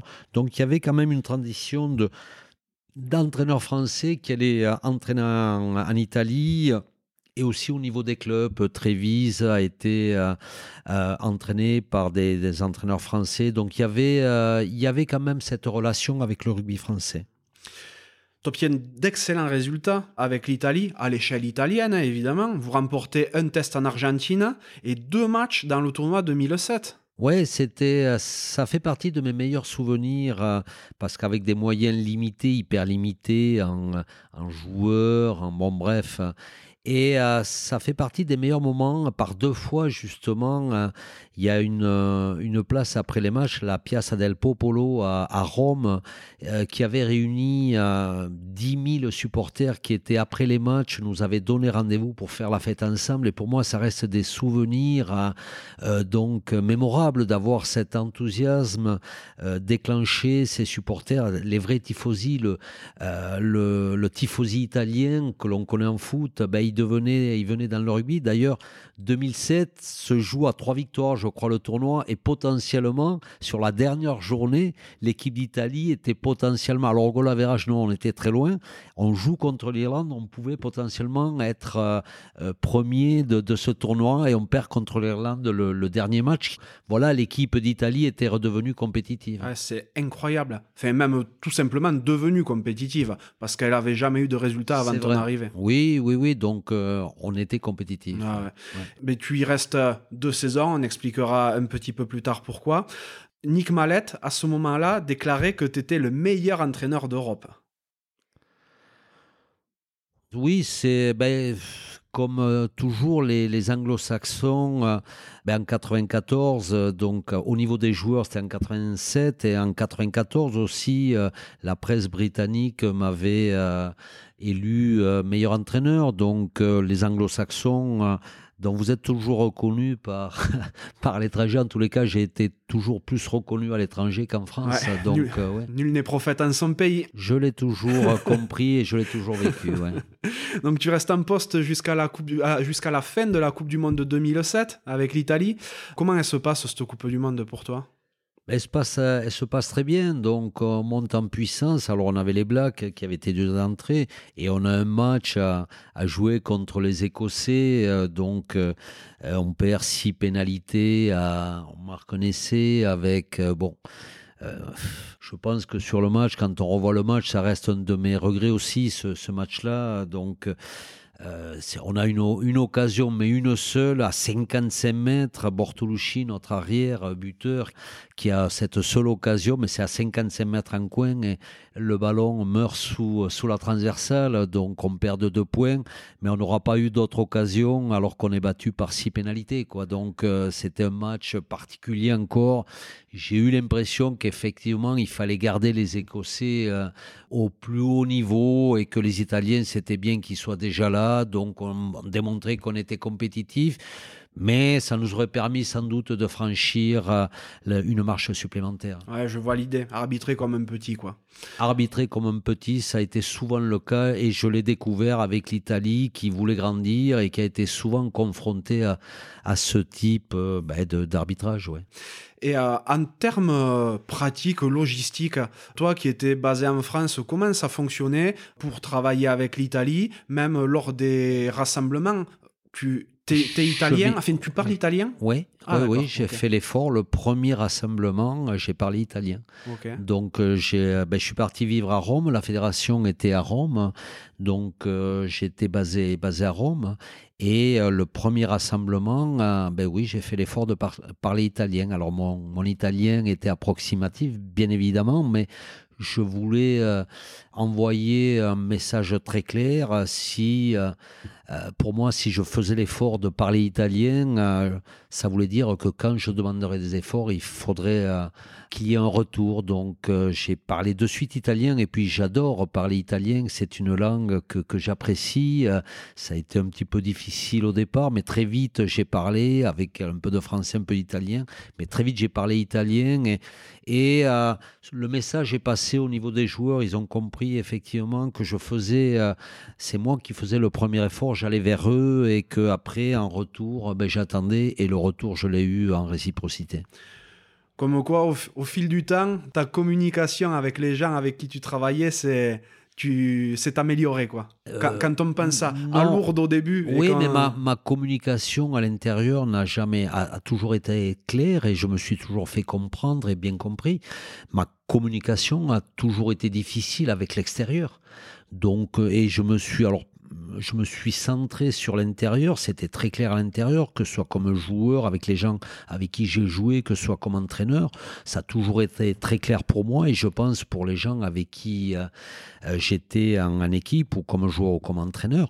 Alors effectivement, ma communication a été plus difficile avec l'extérieur j'ai peut-être, euh, j'ai sans doute fait cette erreur de négliger un petit peu cette communication extérieure qui a sans doute pénalisé un petit peu les équipes dans lesquelles j'ai joué ou que j'entraînais.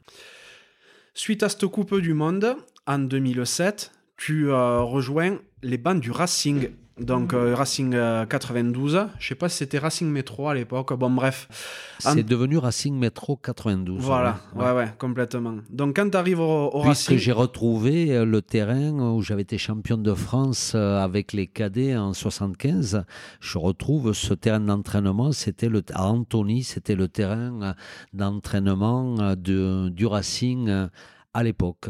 Et c'était les installations du métro, d'où Racing Métro. 92, le, département à Racing Métro, c'était les installations de l'US Métro. Ok, bon, comme quoi l'histoire est bien faite hein, quand même. Donc pour recontextualiser, à cette époque-là, Jacques Lorenzetti a repris la présidence depuis un an. Euh, il injecte évidemment pas mal d'argent et il veut faire remonter le club en top 14. Toi, tu signes donc en 2007. Vous faites une énorme saison, mais vous échouez en finale d'accession. Oui, pour une transformation euh, manquée. Euh, donc euh, voilà, oui, ça, ça, se joue parfois un détail. Ce détail avait son importance. Donc un match que l'on devait gagner qui se perd sur, sur ce détail. Les détails, je le répète, ont leur importance et donc on est obligé de refaire une deuxième saison. Deuxième saison, là par contre, vous n'avez pas envie que ça se joue à une transformation, donc vous pliez les débats directement dans le championnat parce que vous écrasez tout le monde. Ben, C'est-à-dire tout simplement dans la construction, dans le temps d'une équipe, euh, ça avait été un petit peu juste effectivement de puisque il faut rappeler que euh, c'était, je suis arrivé, moi c'était l'année de la Coupe du Monde, donc la saison avait démarré, mais il y avait la Coupe du Monde. Moi je suis arrivé fin octobre, à, fin octobre au Racing, dont la saison avait déjà démarré. Il avait fallu prendre le train en marche euh, pour s'habituer à cette équipe, changer, je changeais d'univers et prendre en route ce train déjà bien lancé. Et euh, à cette époque, vous aviez une véritable armada. Hein, donc, euh, je suppose que tu pouvais avoir en gros tous les joueurs que tu voulais pour, euh, pour la Pro D2. Euh, oui, donc on avait monté une équipe, euh, une équipe compétitive, oui. Euh, Toulon à l'époque avait aussi, il faut, il y avait des équipes compétitives, vraiment compétitives. Donc c'était effectivement la, la Pro D2 était déjà bien, bien armée, bien, il y avait déjà un, très très bon niveau. Mmh. complètement. Mais là, où je veux en venir en fait, c'est que, quelques années avant, tu avec l'Italie où ben, euh, tu, tu, fais face à un manque de moyens. Euh. C'était un autre projet, donc c'était un autre projet, mais ça a été un projet euh, que j'ai aimé vivre, donc comme ensuite le, le, projet, le projet du Racing. Et, et toi, c'est où que tu te reconnais le mieux? En récupérant une équipe avec peu de moyens et en construisant avec tes ben, petites mains, ou alors en ayant ben, des moyens quasi limités Non, ça a été, c'était pas quasi limité, ça a été, le Racing était euh, quand je le prends en fait pourquoi je le prends? Je dois renouveler avec, euh, avec l'Italie. Et euh, quand j'avais vu plusieurs fois Jackie Lorenzetti, je pensais que le Racing allait descendre. Donc j'avais dit à Jackie Lorenzetti, je ne viendrai au Racing que si le Racing reste en Pro D2. Et le Racing se sauve euh, donc la dernière journée de championnat avec un double résultat. Euh, ils vont gagner, euh, je crois, je ne sais pas si c'est pas à Toulon, et un autre résultat qui fait que le Racing reste, qui était improbable. Donc il m'appelle derrière, moi, et je, prolongeais, je devais prolonger quatre ans de plus en Italie, donc deux jours après. Donc j'étais à la prolongation était faite avec avec l'Italie, je n'avais plus qu'à signer. Et j'ai tenu ma parole à Jacques Lorenzi. J'ai dit je ne viendrai qu'au Racing euh, quand, euh, si le Racing reste en Pro D2. Et en fait, oui, je suis parti. Le Racing était pratiquement en fédéral une, donc il a, il a fallu tout, tout, tout rebâtir. Hein. Ah, voilà, donc avec effectivement cette Coupe du Monde qui s'était finie en octobre. Mais je, voilà comment je suis arrivé au Racing. Donc cette première euh, saison, donc vous perdez en finale d'accession. La deuxième, vous écrasez tout, montez direct sans passer par les phases finales. Et euh, les années suivantes, donc en top 14, ben, vous faites très très vite votre place parce que vous arrivez en barrage dès la première année. Et je crois que c'est la seule équipe euh, euh, qui monte de, de Pro D2 euh, qui se qualifie la première année qui joue le top 14. Le Racing, à ce jour, est la seule équipe qui s'est qualifiée dès sa première année en top 14. Et oui, et ce qu'il y a de plus énorme et que je pense, les, le Racing pouvait être champion de France cette année, pouvait aller au bout sans ce match, sans ce match à Montferrand euh, aussi, où le Racing était en train de gagner le match et un homme euh, en a décidé euh, autrement encore ce, jour-là. Décidément. Et donc tu passes trois saisons en top 14 au Racing. votre plus mauvais résultat, donc c'est barrage, parce que vous arrivez même en demi-finale. Oui, oui, oui. Donc cette équipe était, était, était compétitive, ouais. ouais. À partir de 2007-2008, tu as la particularité d'entraîner avec ton frangin. Oui, qui était, était entraîneur, donc euh, qui était venu entraîner les, les avants, puisqu'il avait cette spécificité. Euh, donc, euh, on avait évolué au niveau, au niveau du, du staff. Quand je suis arrivé au Racing, d'ailleurs, Partout où je suis arrivé en tant qu'entraîneur, je suis arrivé, euh, je seul. Je n'ai jamais imposé euh, à d'autres euh, d'autres entraîneurs avec moi. J'arrivais seul et ensuite je faisais l'état des lieux et j'ai modifié progressivement euh, dans, les, dans les staffs dans lesquels j'ai fonctionné. Donc mon frère est arrivé euh, après moi au Racing, d'autres sont, sont arrivés euh, aussi, donc pour modifier, faire évoluer les staffs avec qui j'ai travaillé.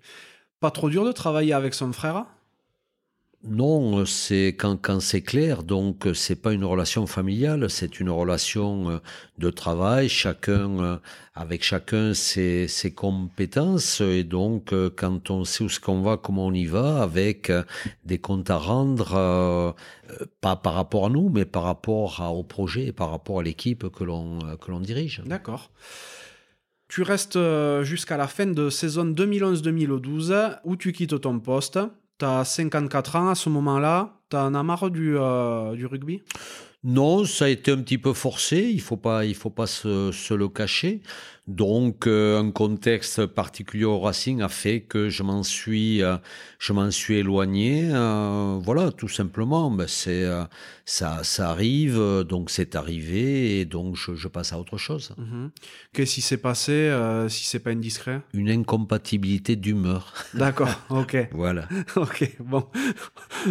je, je Avec des gens qui sont des références aujourd'hui et qui pour moi n'en sont pas. Donc, euh, donc voilà, c'est. Euh, hein.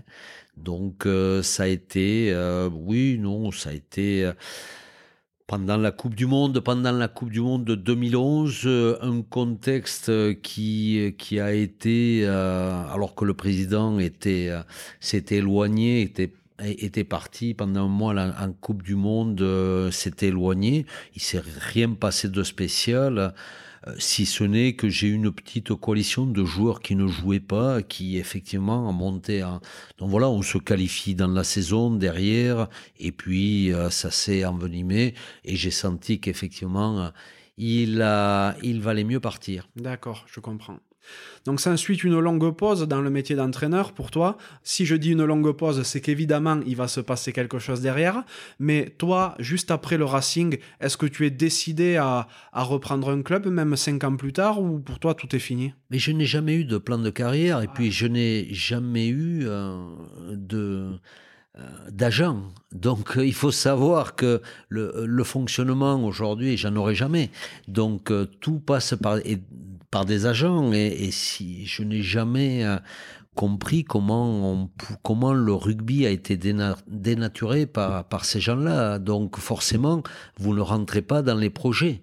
C'est eux qui ont l'oreille des présidents, ils placent leurs entraîneurs qu'ils ont dans leurs écuries, leurs joueurs. Donc ce fonctionne pas. Ce fonctionnement donc ne, me convient pas. Je veux pas être euh, à la merci ou tributaire de gens qui ne sont pas du rugby et qui gagnent de l'argent sur le dos du rugby. Euh, c'est le seul élément euh, qui ne met rien dans l'économie du rugby. Ils prennent beaucoup et ils ne donnent rien. Donc, et aujourd'hui, quand on a 15% de chômeurs dans le rugby, alors que dans la vie de tous les jours, c'est 7, 7,5%, je me dis, c'est pas ce rugby-là que j'ai envie de, de défendre. Et ces gens-là, bon, ben, on, on, on, laisse faire. Donc, euh, et c'est eux qui, effectivement, vous, euh, vous mettent dans des projets ou non. Donc, comme je ne veux pas ce fonctionnement, c'est beaucoup plus dur de rentrer dans le, dans le milieu. Tout à fait tu prends ton temps avant de, repointer euh, le bout de ton nez dans, euh, dans un stade en tant qu'entraîneur. Parce que en, de 2012 à 2017, tu n'as pas de poste, mais en 2017, donc tu te retrouves au chevet de Bayonne. Oui. Donc j'ai découvert là aussi un contexte particulier. Je, l'ai su ou je l'ai compris qu'après coup effectivement, c'était une lutte entre deux clubs au Pays Basque et à l'intérieur de chaque club, c'est une lutte intestine.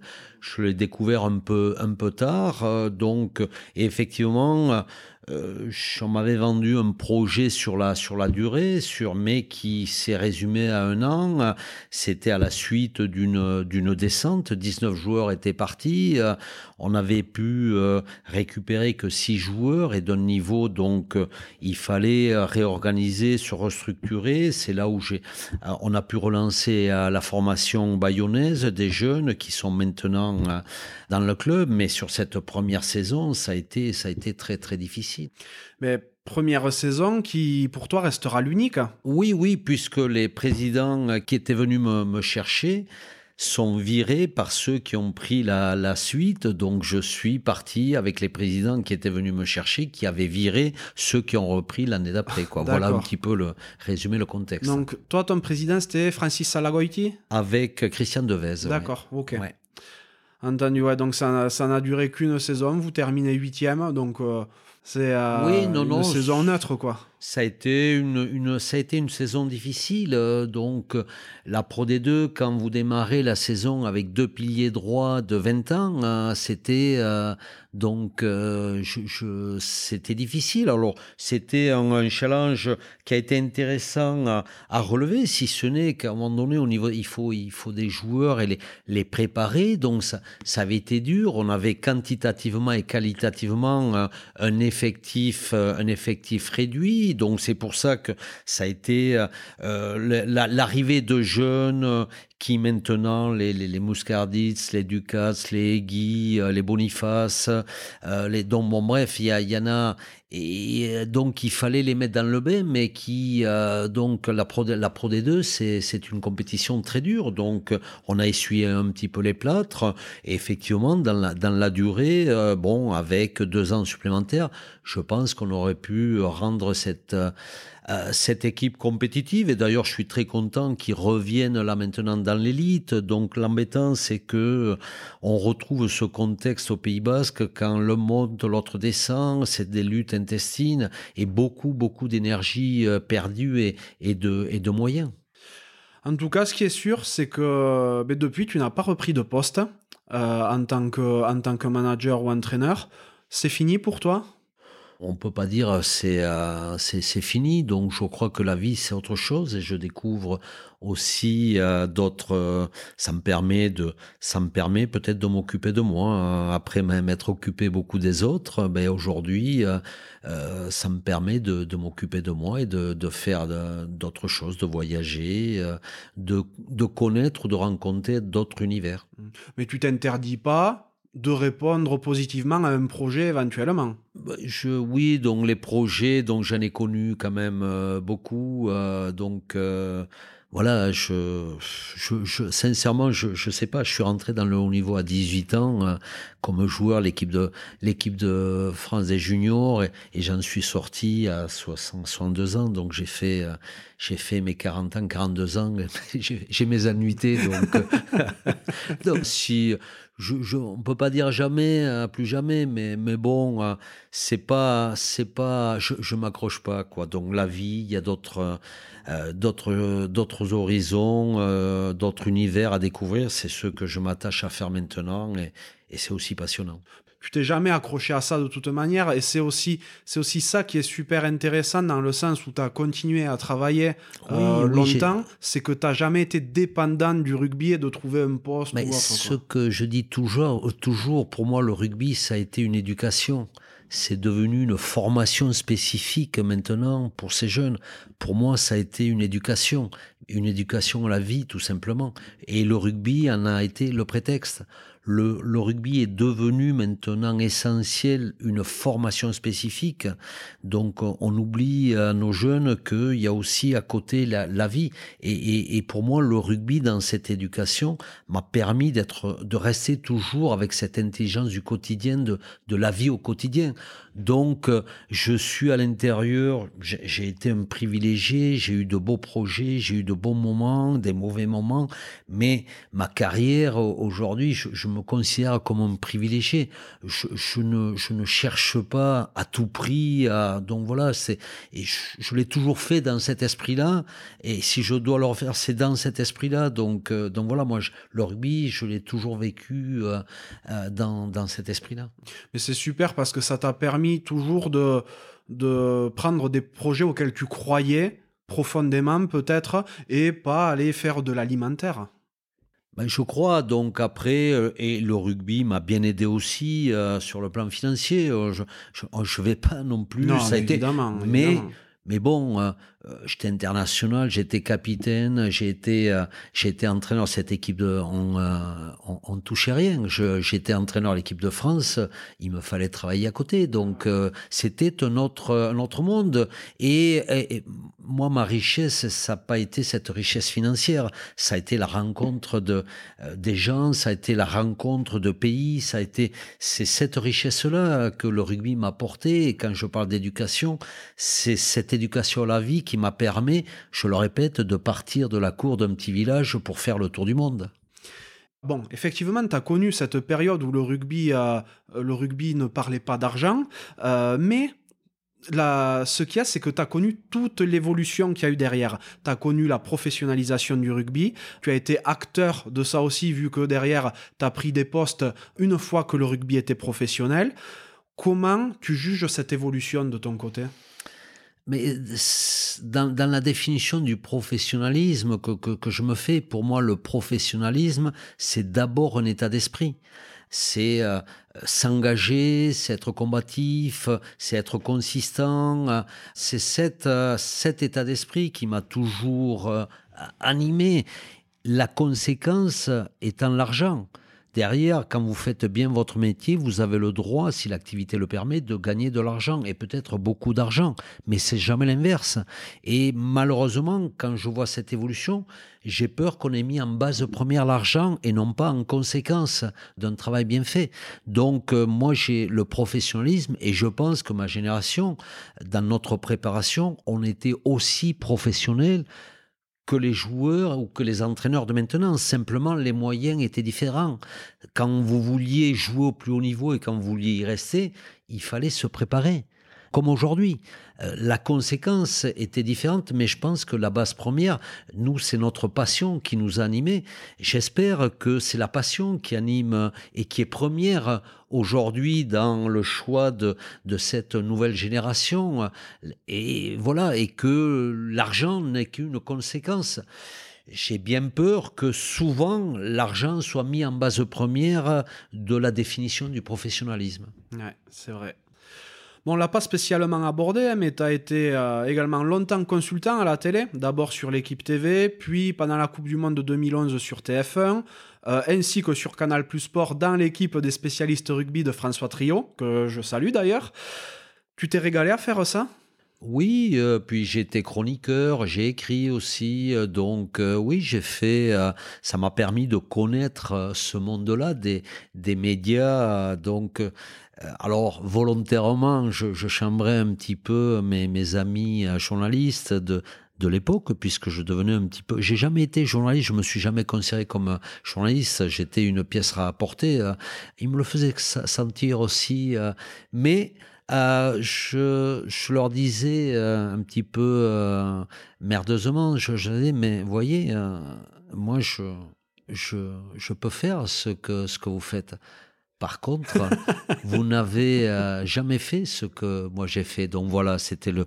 Je referme la parenthèse. C'était le commentaire du neuf euh, Morpion que, Ouais, que ouais. j'étais. euh, donc non, je me suis régalé à, à- effectivement à d'abord à, à connaître. C'est vrai que c'est si j'ai eu parfois des, des problèmes avec les médias, ben ça m'a permis de euh, les observer, de, comprendre, de les connaître. C'est un, euh, dur métier, euh, donc qui demande de la précision, qui demande du travail, et donc je l'ai compris quand il fallait écrire une chronique, quand il fallait parler à la télé, il faut préparer. donc je suis passé par tous les médias, la, presse écrite, la, presse télévisée, la presse radio. Donc ça m'a permis de, connaître ce milieu et de connaître l'envers du décor. D'ailleurs, euh, c'est dans, euh, dans tes expériences, que ce soit joueur, entraîneur, manager, euh, sélectionneur et média, c'est où que tu t'es le plus régalé? Ben, c'est un ensemble, ça. Je me suis construit euh, dans, dans cet ensemble-là, donc euh, je peux pas dire que c'est. Non, ça a été un apprentissage à tous les niveaux et ça fait partie de mon apprentissage, de ma, de mon éducation. Je le répète, donc euh, ça, ça a été des, à des moments particuliers que j'ai cherché à mettre bout à bout pour faire un ensemble. C'est quoi ta vie aujourd'hui? Ben, je me suis tourné vers les miens et vers ceux qui m'ont permis de faire ce que j'ai pu faire pendant longtemps, de, vivre ma passion euh, à l'extrême. Et aujourd'hui, c'est le retour des choses, de m'occuper aussi de ceux qui m'ont permis euh, de faire ce que j'ai pu faire. Donc, à moi de renvoyer l'ascenseur maintenant. Tu as abordé quelques fois dans notre échange euh, ton épouse. Tu es avec la même femme depuis que tu as fait tes études?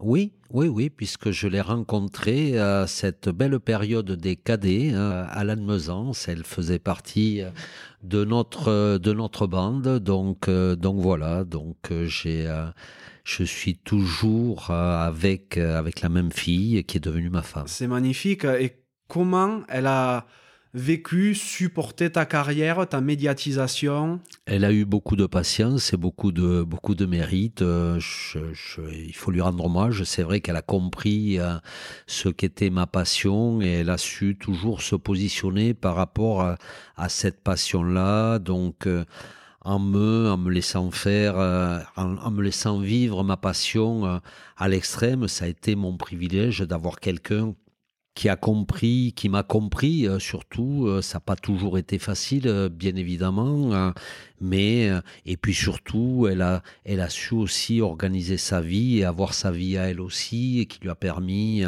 ben, de ensuite, qui nous a permis ensuite, chacun ayant nos passions, ben, de nous retrouver et d'être toujours ensemble. Elle est branchée rugby? Pas du tout. Non? Pas du tout. Donc euh, non, non, elle a, non, elle est pas, elle est pas forcément branchée rugby. Non. Mhm. Non.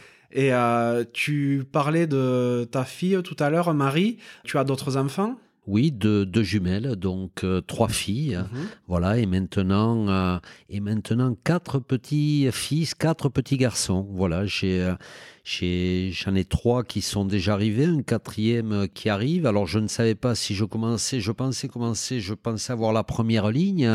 Donc, euh, et puis un ami m'a dit, écoute, je pense que tu devrais les mettre en fond de terrain parce que euh, je pense pas que tu aies des secondes lignes de. Donc je vais écouter son conseil. Je vais commencer par le fond du terrain euh, pour parce Pour, pour qu'effectivement remonter au fur et à mesure. pour remonter au fur et à mesure. si parce qu'effectivement en seconde ligne, je pense que je serai un peu court en, en seconde ligne. on ne sait jamais, on ne sait jamais. Donc, tu es très branché famille, euh, mais qu'est-ce que, comment tu occupes tes journées aujourd'hui? Qu'est-ce que tu aimes faire dans ta vie? Ben, je voyage, je voyage pas mal. J'ai une, une petite famille, des petits-fils dont il faut s'occuper. Mes filles qui nous donnent pas mal de, de, de rendez-vous pour s'occuper.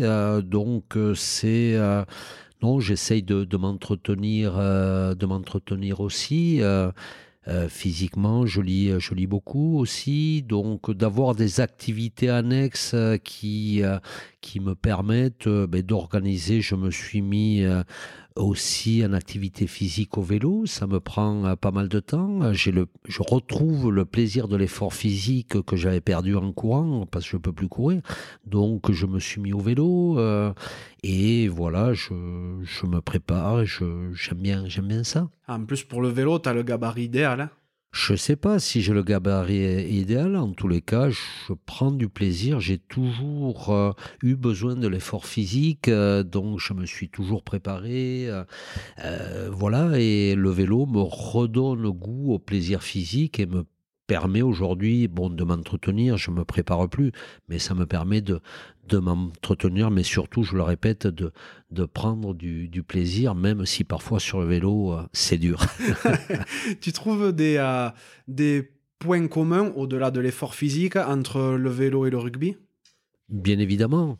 Euh, le vélo, c'est un combat, c'est un combat individuel, donc au niveau du combat. Et euh, les points communs, c'est qu'il faut, euh, il faut un engagement total sur un terrain de rugby, mais sur sur le vélo aussi. Euh, euh, il faut, euh, on apprend à souffrir. Le rugby, il faut accepter de, souffrir, il faut accepter de se faire mal. Et le vélo aussi, si vous voulez progresser, avancer, ben, il faut accepter de, accepter de souffrir aussi. Donc je retrouve ces particularités. le combat, c'est le vélo est un combat individuel, même si le rugby est un combat collectif. Mais on retrouve ces, ces notions de combat. On se bat avec avec son vélo, avec le matériel. Donc euh, oui, il y a plein de, de, similitudes au niveau de l'esprit et puis aussi la convivialité parce que je sors avec des groupes. Il y a aussi cet esprit très convivial dans le, dans le vélo qui, que je retrouve euh, ou que, que, je, que je retrouve dans le rugby. Après, c'est convivial tant que tu es sur du plat, mais euh, dès que ça commence à monter, il y a plus grand monde qui parle. Hein. voilà, c'est là que ça devient intéressant. Hein. c'est la route qui parle là. Exactement. c'est la route qui parle donc, euh, mais ça permet, c'est une autre conversation. Mm, tout à fait. Tu as beaucoup gagné, beaucoup joué, tu as vécu beaucoup euh, de grands moments dans le rugby, que ce soit euh, de l'Anne-Mezan en passant par l'Italie ou autre. Quel est ton plus grand souvenir? Bah, mes grands souvenirs, je l'ai déjà évoqué. Je dirais que cette, euh, cette période, cette année de cadet où on est champion de France, où on perd pas un match, c'était, euh, ça a été sans doute pour moi une de mes meilleures années de rugby. donc c'était euh, c'était la vie où on se retrouvait tous euh, du même âge, c'était euh, le lycée, c'était une bande. on, est champion de, on est champion de France pendant 15 jours, on ne va plus au lycée. Donc on était reçu le lendemain, on était en photo sur le, sur le journal, sur la dépêche, tout le monde savait où on était. C'était une époque et pendant 15 jours, euh, cette équipe-là, on n'allait plus au lycée, acceptée par tout le monde. Donc c'était incroyable, euh, cette, cette vie-là avec avec ses copains, ça, de la même génération, avec donc ça a été une, une période euh, on ne peut pas imaginer, donc ça a été fantastique. Bon, et puis après, effectivement, au plus haut niveau, toutes les expériences que j'ai pu avoir dans les différents clubs, avec les différentes sélections, ça a toujours été des, moments euh, qui font de moi aujourd'hui un privilégié. Alors c'est difficile de, retirer en, termes de, joueurs cette demi-finale euh, contre l'Australie en Coupe du Monde, reste un, un grand moment. J'ai parlé des, des moments où il y a 10 000 tifosi italiens après ces matchs où on se retrouve, qui chante, qui danse. Donc ça a été, euh, ça a été ces, grands moments. Et puis ça a été surtout la rencontre de, de gens qui ont été importants pour moi. Donc euh, voilà, c'était euh, Robert Bru, Jacques Fouroux, tous ces joueurs qui, qui m'ont permis aussi d'avancer. Donc ça a toujours c'est cette richesse-là qui, qui, fait de moi aujourd'hui un privilégié. Dans ta vie, est-ce qu'il y a une claque ou un échec qui t'a vraiment fait grandir? Il y en a eu beaucoup, euh, il y en a eu beaucoup de claques, donc euh, oui, je ne sais pas, il y a euh, des situations d'échec, des situations d'arrêt.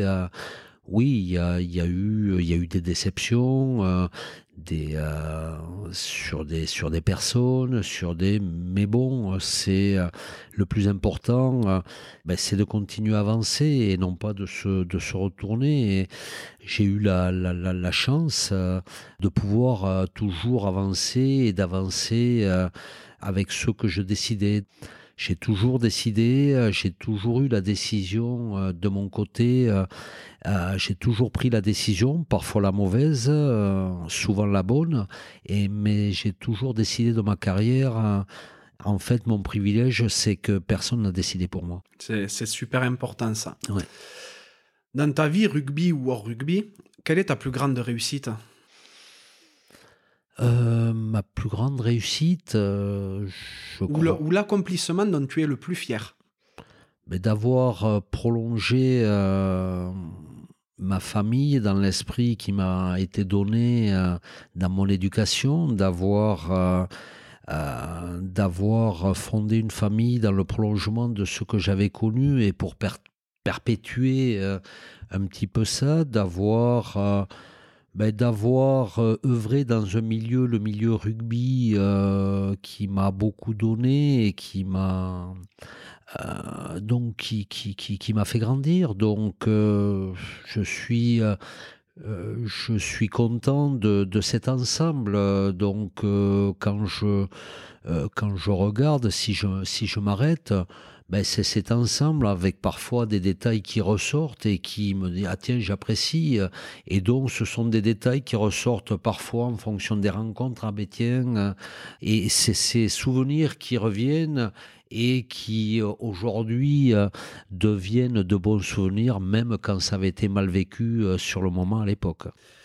Si tu pouvais reparler au petit Pierre qui savait à peine marcher mais qui avait déjà un ballon dans les mains, qu'est-ce que tu lui dirais? Ben, que j'aimerais retourner à, à sa place-là, que j'aimerais revivre. Non, je plaisante, je, ben, je le regarde toujours avec une certaine, euh, je sais pas, avec ça pétille toujours dans mes yeux quand je regarde effectivement ces, ces moments-là. C'est euh, oui, c'est quelque part d'avoir d'avoir vécu ça. Je me dis que j'ai été, euh, c'était bien quoi. Quels sont tes rêves aujourd'hui? Bah, mes rêves, euh, mes rêves, c'est des rêves de découverte, de découvrir d'autres milieux, d'autres personnes. Euh, j'espère pouvoir découvrir euh, de nouveaux horizons et de nouvelles personnes. C'est comme ça que je me suis construit dans le rugby. J'ai rencontré beaucoup de, de gens dans le milieu du rugby qui étaient dans le rugby ou qui étaient en dehors. Et donc, j'espère pouvoir continuer à rencontrer des gens. Je n'en rencontrerai pas autant que le milieu rugby m'a permis de, de, connaître, mais j'espère pouvoir être toujours dans cette démarche de, de rencontrer des gens, de, de, rencontrer de nouveaux horizons, de nouveaux pays qui me permettront ben, de continuer à avancer. T'en rencontreras peut-être pas autant, mais ce sera peut-être des gens plus variés que ce que tu as croisé euh, dans le milieu rugbystique. L'expérience, si on peut parler d'expérience, euh, j'espère, me permettra de, qualifier euh, plus que de quantifier et d'aller vers la qualité plus que vers la quantité. Mmh. Tu es heureux dans ta vie aujourd'hui? Je, pense qu'il doit y avoir plus malheureux. Euh, je, fais, euh, je fais ce que je veux, ce que j'ai envie. Euh, donc, est-ce que c'est la définition du bonheur d'être heureux? Je sais pas. En tous les cas, bon, non, non, je, je regarde pas les autres. Il n'y a pas de. J'essaye de continuer à, avancer avec les miens, au milieu des miens voilà, donc, euh, donc euh, oui, non, je suis bien. Ouais. Tu es officiellement retraité maintenant de, Je parle pas du rugby, hein, mais de, dans, ta vie, enfin, est-ce que... Dans ma vie professionnelle, oui, oui, oui, donc je continue à faire des interventions, j'interviens ponctuellement, donc ça me... Oui, donc euh, je ne sais pas si oui officiellement je, je suis euh, je suis retraité. Bah, T'as plus à aller à Unilever tous les matins quoi. Non non non, oh, mais il y a longtemps que j'ai plus été chez Unilever. ok. Qu'est-ce que tu aimerais que les gens dont tu as croisé la route retiennent de toi? Je sais pas, c'est à eux qu'il faut leur, demander. donc, que les moments qu'on a partagés, euh, j'ai toujours cherché à les partager euh, à fond en étant euh, à 100% moi-même, donc avec les bons côtés, les mauvais côtés. je, pense n'avoir jamais triché, donc et que, que, ces gens-là ben, retiennent ça que je l'ai, je n'ai jamais triché. J'ai toujours vécu jusque dans mes erreurs. J'ai toujours, je l'ai toujours vécu à, à 100%. Donc après, ben, j'attends pas. J'ai été suffisamment jugé, euh, donc j'attends pas le, le, jugement des, des gens maintenant. Je dirais, ça, ça a eu un impact à un moment donné. Le regard, le regard de l'autre, le jugement de l'autre, ça a beaucoup moins d'impact Maintenant, euh, donc, euh, je pense qu'on s'y fait. Et c'est plus le regard de l'autre qui est important, c'est mon regard euh, intérieur qui est beaucoup plus important que le regard de l'autre. Oui, oui, c'est très très important, tout à fait. Bon, le podcast s'appelle La Cravate. Et je vois qu'il y en a beaucoup d'ailleurs, des vraies cravates derrière, de tout un parcours rugbystique. Et il y a une question que je pose à tous mes invités, c'est à quoi voudrais-tu mettre une cravate? Euh, une cravate, euh, ça me fait penser euh, que j'adorais porter le nœud papillon. Mhm. Donc, quand on, on s'habillait après, après les matchs internationaux, la réception qui était grandiose, on ne mettait plus la cravate, donc on mettait le nœud papillon. Alors, quoi je, je, mettrais une cravate? Je dirais que j'ai plutôt envie de mettre un nœud papillon euh, pour voir la vie, euh, euh, le côté positif de la vie. Aujourd'hui, on a tendance à regarder les côtés négatifs avec un contexte difficile. J'aimerais, plutôt que de mettre une cravate, qu'on qu'on se tourne vers ce qu'on peut rendre positif et que la plupart d'entre nous puissent mettre euh, un jour euh, le nœud papillon. Je crois que c'est important euh, à un moment donné de se donner les moyens, chacun à son niveau, d'un jour porter le nœud papillon et d'avoir un, moment de, bonheur, un moment où on est heureux quand, on, quand on peut vivre ces, ces moments-là. Magnifique au contre-pied. non, non, mais c'est, c'est, top. Et, c'est vrai que c'est une, jolie manière de voir les choses. Tu vois le, verre à, moitié plein plus qu'à moitié vide. Je sais pas, mais j'ai toujours envie de le, j'ai toujours envie de le, de le remplir. Euh, donc, euh, oui, c'est, c'est ma façon de voir. Qui est-ce que tu aimerais que j'invite sur un prochain podcast?